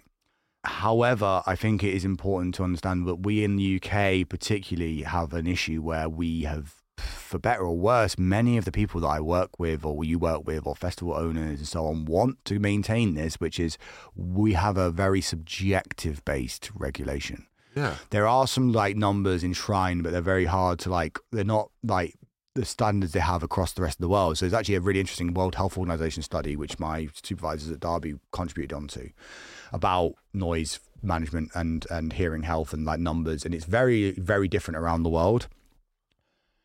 However, I have the opinion that when you're working to a number, when you have an agreed legal standard that's good enough for it to be an enjoyable experience for both for people attending the show, it's fairer and more honest to then have the efforts put into managing that and maintaining that, and then that's communicated to the residents. And it's like if they're within this number, tough.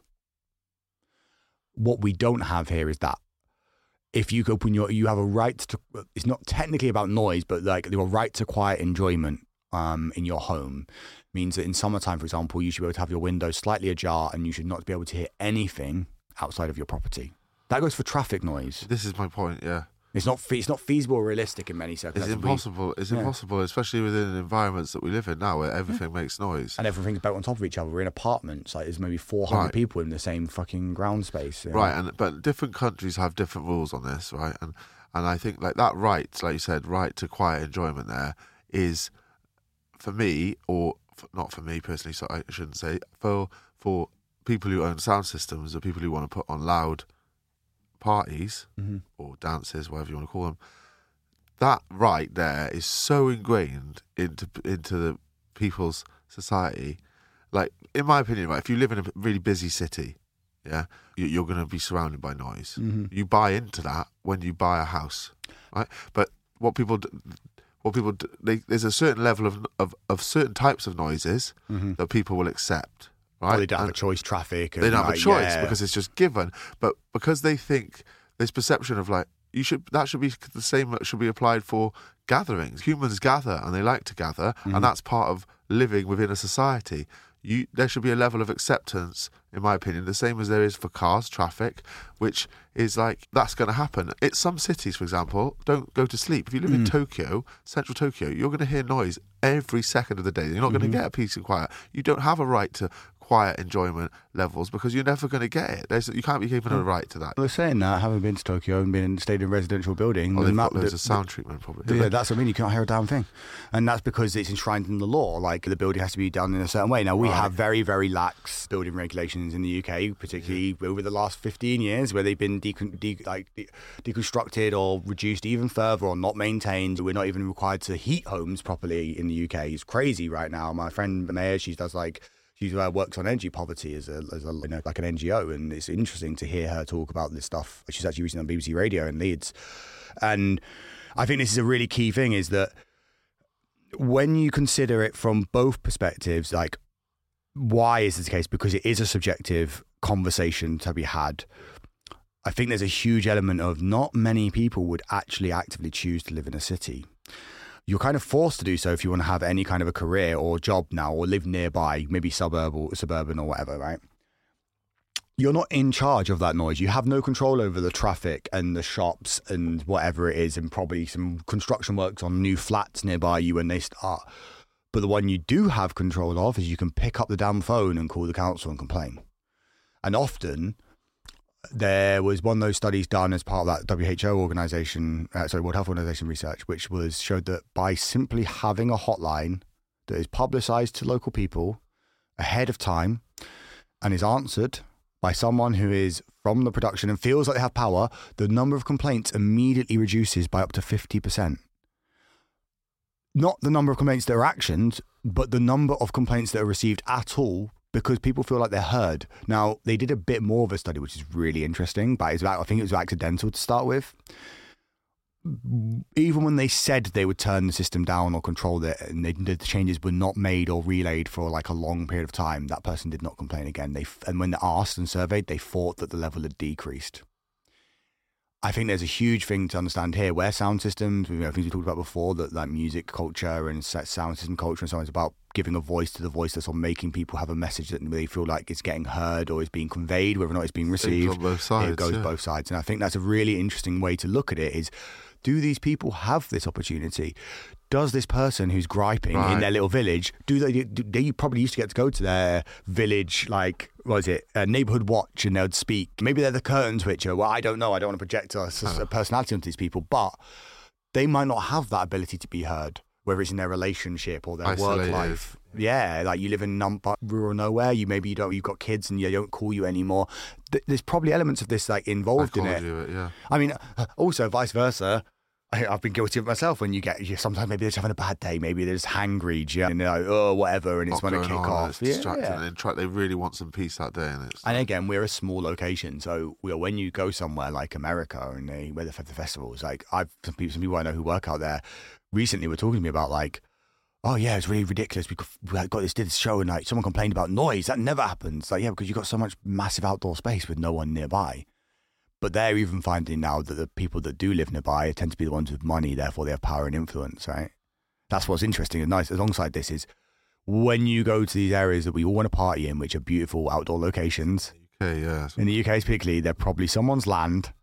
Do you know what I mean? Yeah. Who's probably, and if that's not the person putting on the party, and even when that is, we, I mean, to use an example, the Secret Garden Party Festival is was really struggling. I actually actually worked on the other side a few times over there as noise management. It's quite fun actually to wear the go around with the policeman's hat on, basically. But Not that- many the- people say that. no, but it's actually because I, uh, going to then talk to people who are running the sound systems, I understand how they worked, and we were be- robbing from Peter to pay Paul. It's like, okay, you've got a big headliner coming up. I'll let you have your level back for that act because I know that they can turn it down, and we negotiate between things. And Yeah, it's like that's the way that to do it. understanding is a good way of doing it. You still have to reduce the level when the level weather changes or whatever, but that location, the site is owned by the local lord, basically. And even though that's his private land and it's quite far from the nearest town and village, noise management is a nightmare. Because at the end of the day, the rest of the year, he's got to go and be involved with that local community. If you can't go to your supermarket without someone kicking off at you, you're probably going to stop. You're going to start listening to them. So I think this is an interesting topic, and it, it's it's it's going to change in the higher end of production world, and it is of changing with like your people maybe have noticed that things like subwoofers are no longer on the floor so often they're flown because that controls the that you point the sound at people more and gives you a more even level front to back, so you don't kill the people in the front row.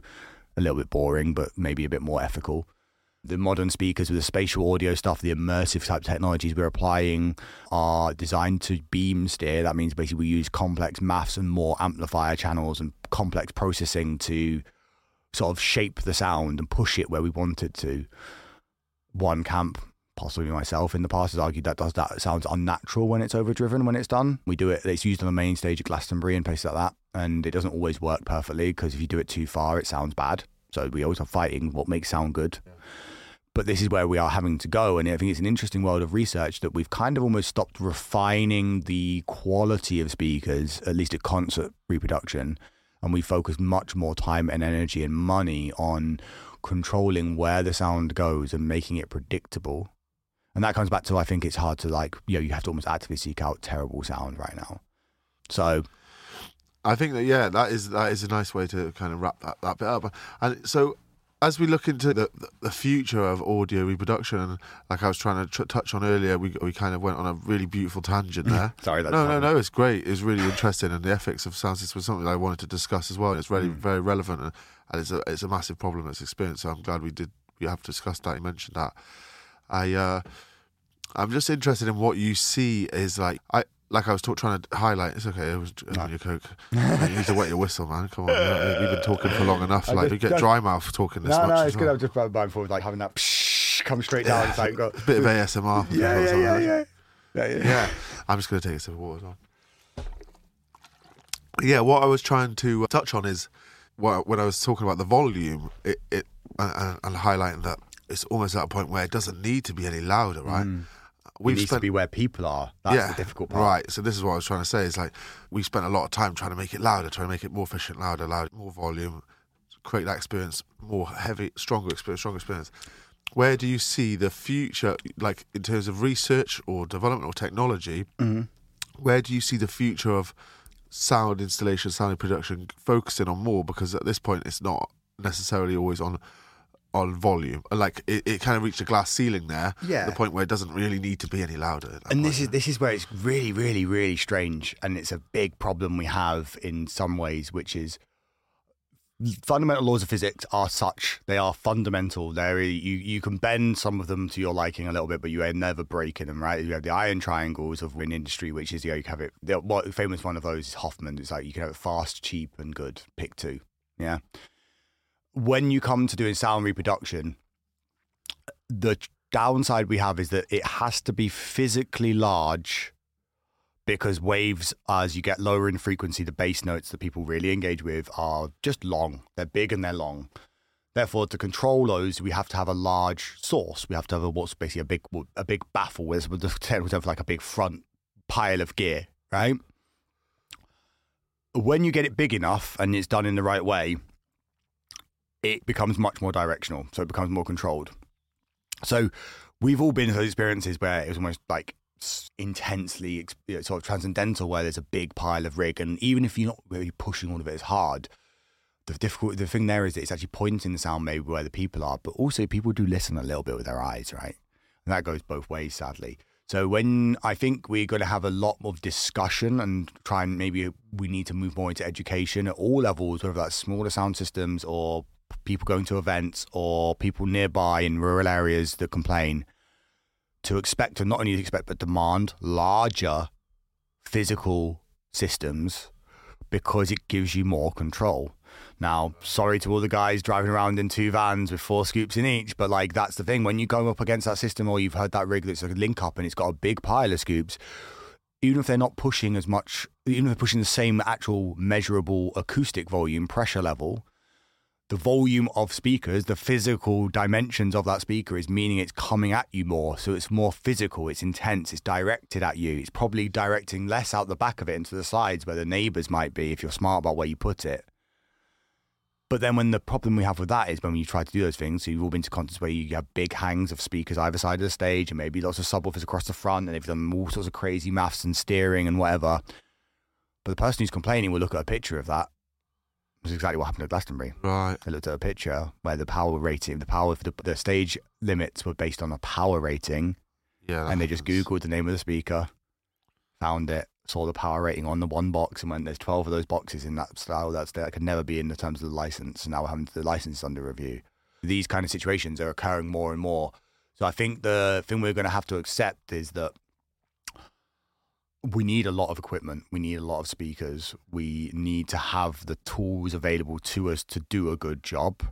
And we need to justify that. And that's going to come from all sides. Promoters are going to maybe have to pay for the extra gear because we're going to need to pay for more crew. We're going to need to have to talk societal level, like about whether or not it's like acceptable. To, because if you do see a big pile of rig, you're going to think it's taking the mick, right? Yeah. but it's not necessarily always about that. It's not always. I mean, this is the downside. That then the onus is on us as engineers or operators not to try, not to use all those toys to the full of their ability. Yeah, like it's kind of like having a Ferrari to drive to the shops, right? Kind of feels like a bit of a waste, but the goals we're trying to achieve are for the benefit of everyone. And I'm not being funny; it looks cool, right?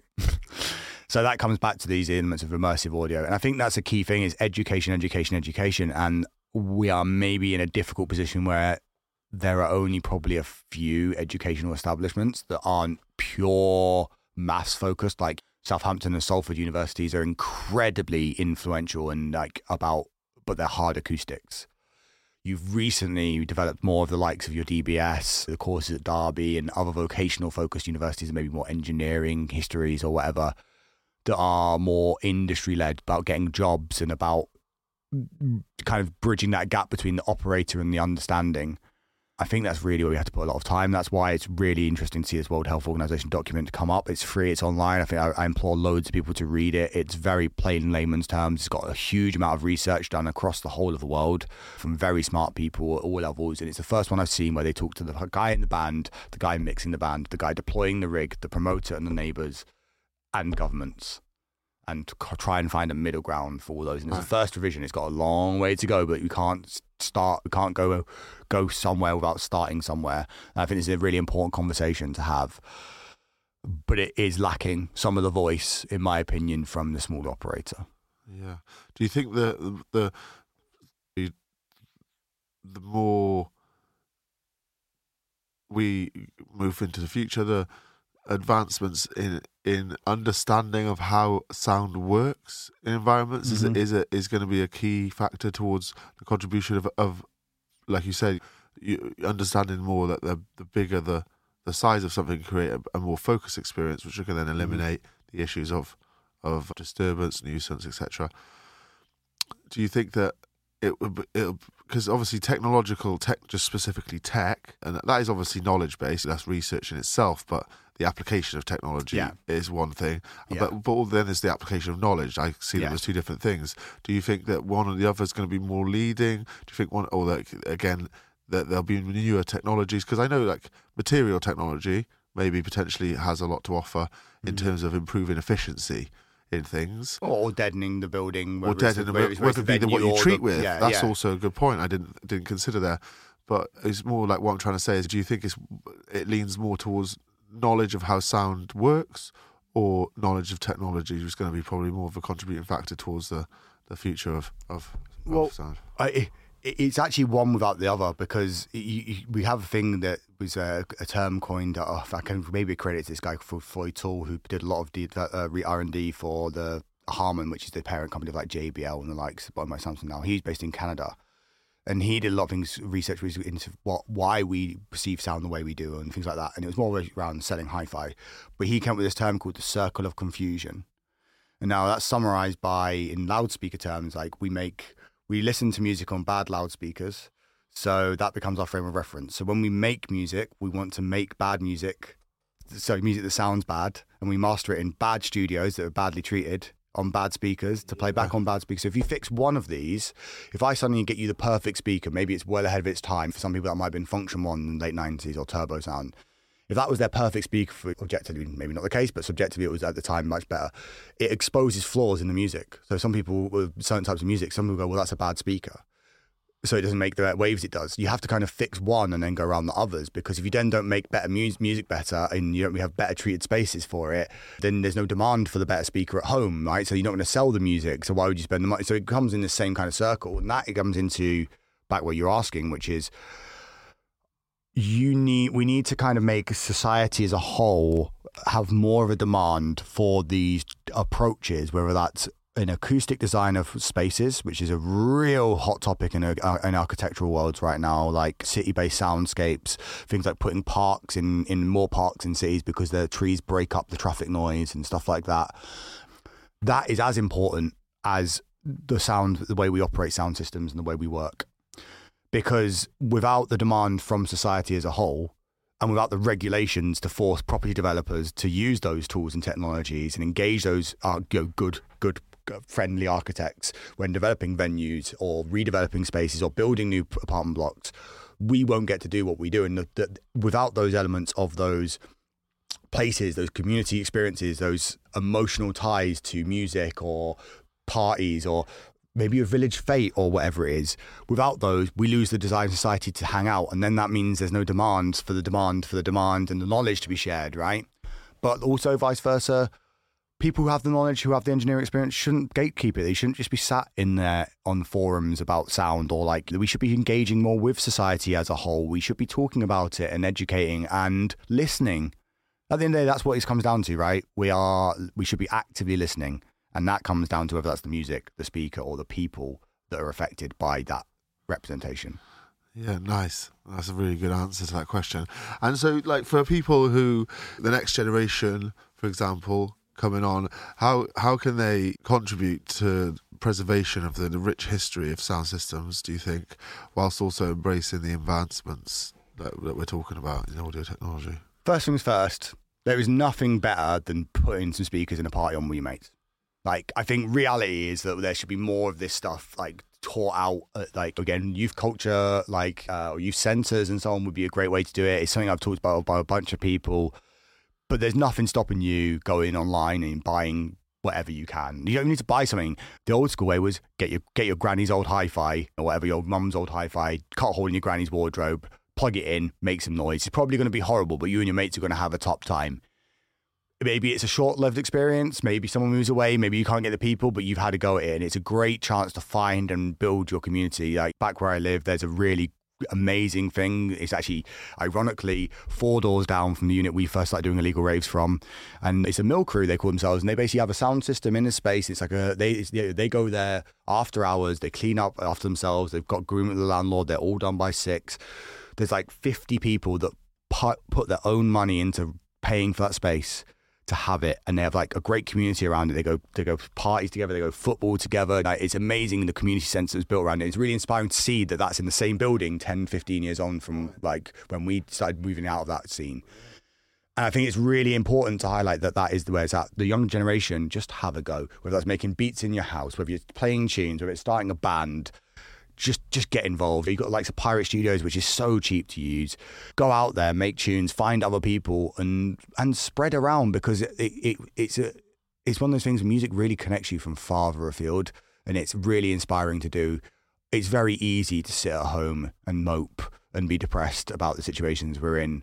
However, the best music and the best sound systems came out of times of strife and oppression. Frankly, in my opinion, so lean into it, get involved, like talk about it on TikTok. I don't care where it is, but start spreading your message. It's the same idea. Yeah, nice. I think what what do your what are your sh- thoughts then really on the the potential future trends to sound system culture and how it's going to continue to shape our sonic experience? I I, I feel I would like to see more of it. I think once it becomes a we're kind of almost at a tipping point where it, it's it's going to go one way or the other, right? Like you say, we're going to get squashed. Well, the sound system culture, like the, the classic like DIY party ethic, is going to get squashed, or it's going to go explode. Because as we move into difficulties in hospitality industry, and things like that. We're coming across a living. Things are going to more move, move more underground. We're going to start seeing that rise of those kind of societies, like the ones I've said there, build out with your friends, and it's going to be more democratized, and it's going to be a voice and a tool for communicating that message that we are unsatisfied, maybe, or well, maybe there is time for change. However, I think it's very important to not get away from the use of the technology completely.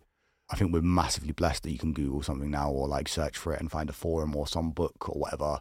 And maybe that brings me back to actually a key point I wanted to make is you can't find everything online.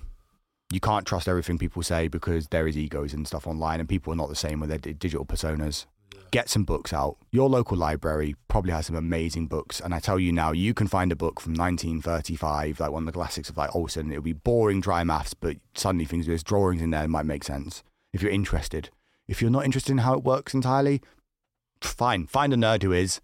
They'll probably come to you, but just start playing the tunes, mate. Build it. Like, build it, play it, break it, destroy it, whatever it is. Like, that's part of the fun of this. And I think it's really important to push for that and see more of it it's again, it's that community spirit that's important. I think I'm gonna. I would like to see more of that. Like things move offline and back into a physical shared experience. I think we were all craving that hugely after COVID. We saw, I think everyone saw the expl- explosion in event industry in like festivals and stuff in 2022, 2023.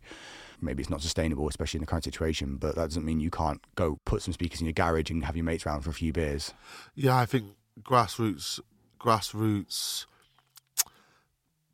gatherings, we're going to see a bigger, yeah, a bigger boom in those kind of things. They're much more accessible, much more affordable, and also if you put, I speak to a lot of people that put with sound systems that put on parties with no advertisement. Mm-hmm. I was just speaking to Hometown at the weekend. We did a show with them on Friday, and he, they were telling me one of their favourite shows they do is in a on an island off off, the, off Scotland. Oh yeah, you've yeah. got to get on a ferry, and they take some sound mm-hmm. on the ferry. Yeah, and they just spread the word around to all their mates and their mates, and it's and it's like mm-hmm. invite only almost, but privately invited, not public, mm-hmm. not publicly um, advertised.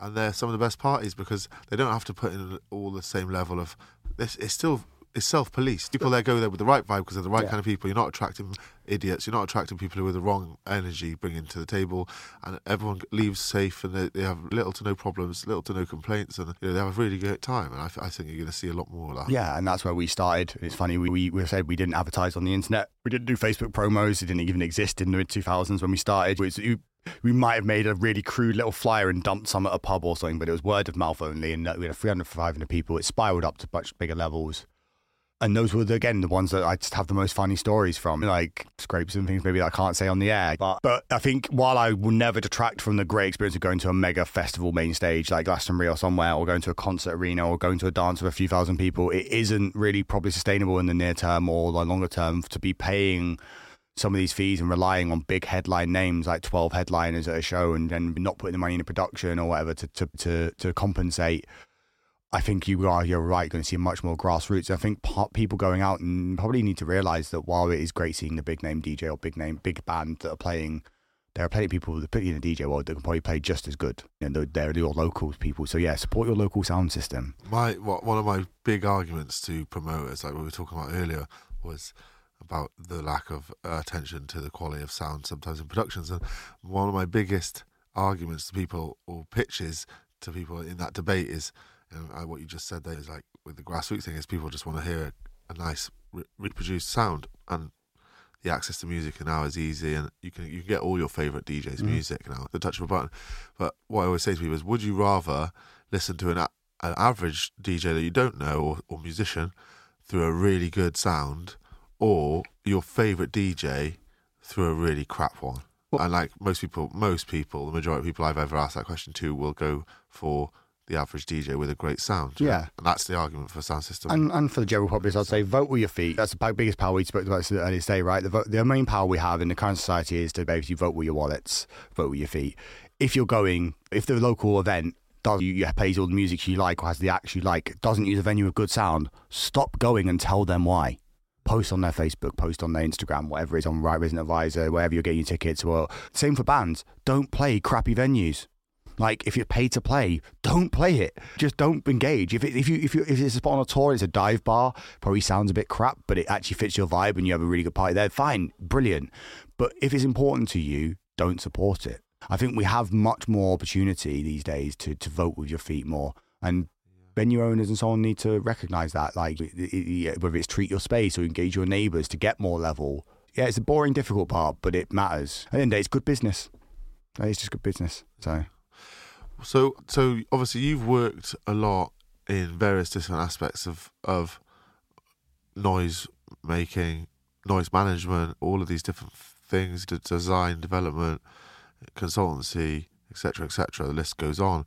For anyone in in the sound industry, especially in the UK, if you're in the sound system game, they'll know who you are or of you from your work, which For, is fortunately reputation does precede me, better Yeah. and worse. yeah, Yeah, yeah. exactly. But for better, for better or worse, for you personally, generally people consider you as a somewhat of a, an oracle without trying to inflate your ego too much. But I do. I see you as a somewhat of an oracle, someone that has spent a lot of time researching, immersing themselves as out of the deep inquisition that you talked about earlier and fascination for so, anything, all Mm. things. You, you're someone who's knowledgeable about not just sound, many topics, and that's because you have an inquisition. And generally, the most intelligent, knowledgeable people in the world have that deep in. All I've met in my Mm. experiences have that deep inquisition and that want to know about stuff. Anyway, my point is that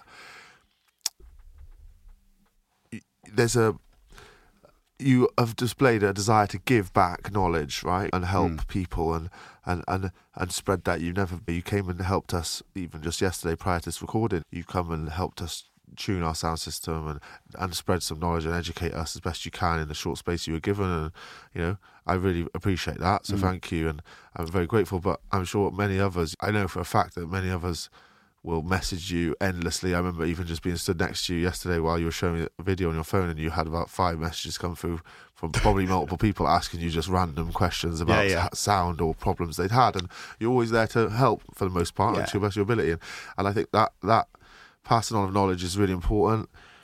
And I think when you're when you're trying to move forward within a society, the importance of spreading that knowledge to others and giving people that access is a beautiful thing. And how do you think? Like, what are you involved? Sorry, that was my question. What are you involved in now? Mhm. I'm more interested. You've done all that stuff in your past. That's like, and you still do a lot Yep. of freelance work. My point is, what what projects are you engaged in now? So people can kind of you can kind of tell people about this current stuff you're into and and kind of help people aware of that. So, I mean, I've been talking, uh, well, almost threatening and being dragged kicking and screaming into the world of academia at some point. I think it is on the cards. Like, I, I uh, I've, I've held it off for a while, but I do have that desire. To talk to a few people, whether that's going to be like more vocational, product, professional kind of trainings, or maybe doing some stuff at like whether it's guesting in like actual educational establishments that are already out there, like universities or so on. I do feel a desire to do it, make it more formal. One thing that I do love being available to people in comms, but there has been a big change in the last few years of my life in terms of like trying to find a bit more of a work life balance. I think, if I'm honest, there was shagging books, as my as one of my friends put it recently, is is is maybe a little bit destructive sometimes, and then it leads to like an industry and enable some poor habits like poor sleep and like whatever. Yeah. I think I've definitely found a better balance. I have had to demand a little bit more like space to reply to people in a timely manner, but I do want to formalize it. Uh, For me, like as I get older, no spring chicken these days. I've had my fun in a way. I like stepping back a little bit and letting like other people come through. I think it's a big value driven point for me. But knowledge sharing is the same, and I'd, I, I'm trying to explore. Would like to invite discussion and exploration of like new ways to do that because I've seen it happen too many times. Like people have moved into Facebook groups. I feel like it's a really poor place to dump knowledge and share information. It's fast paced, which is great, but it's not searchable. It's not. It's owned by someone else. Lose context. Yeah, and then forums are the classic, but they're quite slow moving and they're quite obtuse and an old school, not very engaging. I've thought about maybe running like an Instagram page. I'm not very. This is probably one of the first most formal, like outwardly speaking things I've done, other than maybe guesting on like some like lecture type things. And I'm not like the kind of person that wants to do a YouTube channel. Like I will, I think it probably maybe be useful. I'm not sure about the format, so I, I'm open to discussions on this. But like, it is something I am exploring. I have some vocational like business ideas myself. We spoke about one earlier that is, a little bit secret right now, but is very much an ethical use of the base of sound system culture to offer opportunities for a better life in maybe a troubled area. and that maybe would extend elsewhere. Uh, it- It's important because it does. This is a message of sound system culture to me that was brought out in me when I was like, um, you know, given to me and shared with me when I was younger. When I would go into some of these dances and you know came through roots culture and rock and roll and so on. It was the experience of like it is giving back, right? You, you, these guys could sit and play their tunes at home among just their mates, but they're doing it public. The, the door is open. Like, and particularly, it was always for my culture was free parties. When I say free parties, there's no tickets. Anyone comes, you are self, like say, self-regulated, and that was like blues dances back a day as well. Maybe someone paid took a bit of money for the pound for the sound. I'm interested in figuring out some kind of forum where it actually engages the technology and the tools available as well. But society's got to demand it, and that's one of the scary things at the moment. Is like I don't know if uh, we're maybe too far gone, maybe in this country with the way society is, my messaging that's portrayed, people not wanting to talk. I think there's always going to be an opportunity, but I think we maybe need to see a generational shift before it really becomes the norm, bigger than it is. And I think we're kind of on the cusp of that. I'm actually excited to see what the younger generations do because it's a much more intrinsic part of their life. And I think that's exciting. Yeah, and speaking of exciting, as we get we're running out of time, we've got to go back to Manchester. What is the- what is the next most exciting thing for you personally, as as a as a member of the, the audio community, to, that you're going to work on? I have been carefully working on some loudspeaker stuff for a while, acoustic design after doing my degree and start my master's. It's something I've really wanted to do. So that might develop into a product line of various different stages. It's also an educational thing for me to keep that part of my life turning that I find very engaging. It's like quite science and digital tool driven and R and D. So yeah, that's a really exciting thing. We have been working. Neuron is my company is an investor in, or the company I founded is an investor and started another company into film and TV, virtual production stuff. That's a really exciting world to move into like more stuff that we enjoy. So yeah, there's a lot of foot. But at the end of the day, I still love going out to a party. So you probably still see me on a dance floor. And the thing is, I like doing that more as a punter or like these kind of things where I'd pop in and do a little bit of helping hand, keep one foot in the rave. You can't forget where you came from with this stuff. And I think that's key for me as well, was to not disappear too much into back into a lab or somewhere. Lose yourself a bit, and the origins of what made you excited about the whole thing in the first place. That's it. And like some of the things I've been exploring doing has been like kind of bridging that gap, maybe being like a product manager for certain technologies and stuff, or a partner, like where you go and you're that person that goes and meets the people with boots on the ground who use the stuff and then relay that to the manufacturer of it about what they could make that's better or more suited. And that's all how to apply it better and how to offer software or training that does that. So I'm trying to find that kind of ground at the moment. But yeah, there's some exciting things on the on, on the cards at Neuron as well. I won't spoil the surprise, but it'd be, be a pretty big sea change for us. So like, watch that space. We're kind of doing a bit of a growth period of adapting to where the market is and where our experience is and our age and stuff. So, and that will be very much focused on giving back as well in some ways, like whether that's education or access to equipment and things as well. Yeah, I think that giving back element is something which is becoming more and more predominant as as as society grows and people in the industry grow. I, I've noticed a much more focus on that, that giving back element. Hmm. I think it's really important, and that's that, that's the the philosophy behind this this podcast, as, as it were, is, is giving people an insight to- into knowledge, into lifestyles, into things that they wouldn't usually get, and that's part of the giving back process, giving people a, a window into industry or experiences that other people just haven't been afforded, lack of circumstance or opportunity. Exactly, and that's one thing. That's like I say, I, that's where I came from. It's not what I intended to do originally, working sound, but it was a thing that gave me an opportunity, and I built friends around it. When I was kind of in the moved to a new city, didn't really know anyone, was going through a pretty traumatic time in my life, and the sound system experience basically gave me an outlet, both creatively, technologically, those elements of identity for myself. And that's one thing I, I'm known for saying. There's no such thing as a selfless act. By me doing this, it's it's beneficial for both uh, both parties, right? Yeah. Everyone else who gets some understanding, and for me to like see that in myself and establish myself as a, a, a person of, of interest and so on. But I think it's very important to, to keep these discussions going and have more of them. Um, it's quite funny as well because, yeah, as you can probably tell, I can I, I, I do enjoy not the sound of my own voice, but like I do enjoy talking about all this stuff and tying it together. Uh, it's going to be an interesting one because I might have even had the girlfriend threaten to listen to it, and she famously hates podcasts. So we shall see. Yeah, and I think that passion from you just comes from a passion of what you, you're interested in. I I've watched you speak about speakers specifically, and you're you can see the passion and the passion and the excitement that you Mm. get from from learning about that and that world and everything about it, the stories, etc., etc. And it's just that's just a testament to your interest in, in that pro- project. And I think we could we could extend this podcast for a number of more hours. To be honest with you, I find conversations with you very interesting and stimulating. But sadly, we can't always just sit around and just talk forever. That we've got places to be. And gigs to do, unfortunately. Um, to- toys to build and break. That's right. So I think uh, we've we've covered a load of great topics, and I'm I'd love to. We can definitely continue this conversation in the future, maybe a few months to next year or whatever. Mm-hmm. Yeah, yeah. We revisit it, and I'd love to have you back on for another episode at some point, Kyle. Yeah, yeah. Um, I really appreciate your time today. No, likewise. Thanks for having me. It's been it's been fun. It's been a great it's been a great weekend. I, was, I wasn't quite not I wasn't expecting to enjoy it as much as I did, but uh, yeah, definitely let loose. It was great to like that show last night to see the difference and like yeah, we hear people. This, is why we do this, right? At the end of the day, it's like, and that's the thing. It's a little bit of helping hands and like working together, and it's only ten times better, right? It's uh, yeah, so it's fun. So thanks for having me down for the weekend. I've, I've had I've had a blast. Yeah, no, I really appreciate it, and I really appreciate your time and your ability to, uh, you know, spread, share that, share your stories and information with uh, with the listeners of the podcast.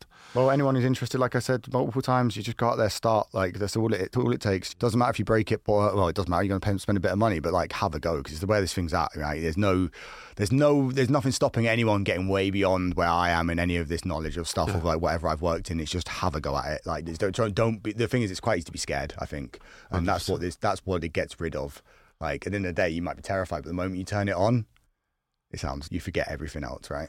I think that's a beautiful, beautiful thing to wrap this up with. And, and that rule doesn't just apply to sound system. I think that rule applies to all things in life. A big thing that prevents people from actualizing their dreams or actualizing something they're passionate about is confidence and self belief, believing in your ability to do something and, and just having a go. Just because knowing that you might not be good at something to begin with, and most people aren't. Everyone's crap at stuff when they start, usually, like mm, pretty much everyone. And it, But it's that, that ability to consistently persevere and accept that one day you will be good at it because you just keep trying and you don't you don't learn from the wins you learn from the losses like that's where your biggest lessons come Like I grew up listening to punk music, and none of them can play their bloody instruments. Some of the best sets I've ever seen from DJs, like the, the tune selection is more important than the mixability. Don't be Yeah. afraid to have a go and clang it. that's it that's it just and that's that's it that's the message I'd like to leave it on is don't be afraid give things a go and see what happens and that's how you end up in positions that you'd only ever dream of Yeah, and have people around you that tell you whether it is good or bad, and then supportive enough to make you help each other go forward with that. That's the other thing. I think that's what this de- really, really offers. Like, like I say, that come back to that sense of community, people around you, and that was great. Oh, I had so much fun. Oh, I was, I've just had a really bad breakup, and like your night saved my ass. That's like that kind of stuff. yeah it's beautiful Anyway, anyway yeah thank you very much Kyle no worries. Let's Like- get on the road and uh, Yeah. see you again soon. Yeah. yeah thank you very much everyone for listening and I'll see you on the next episode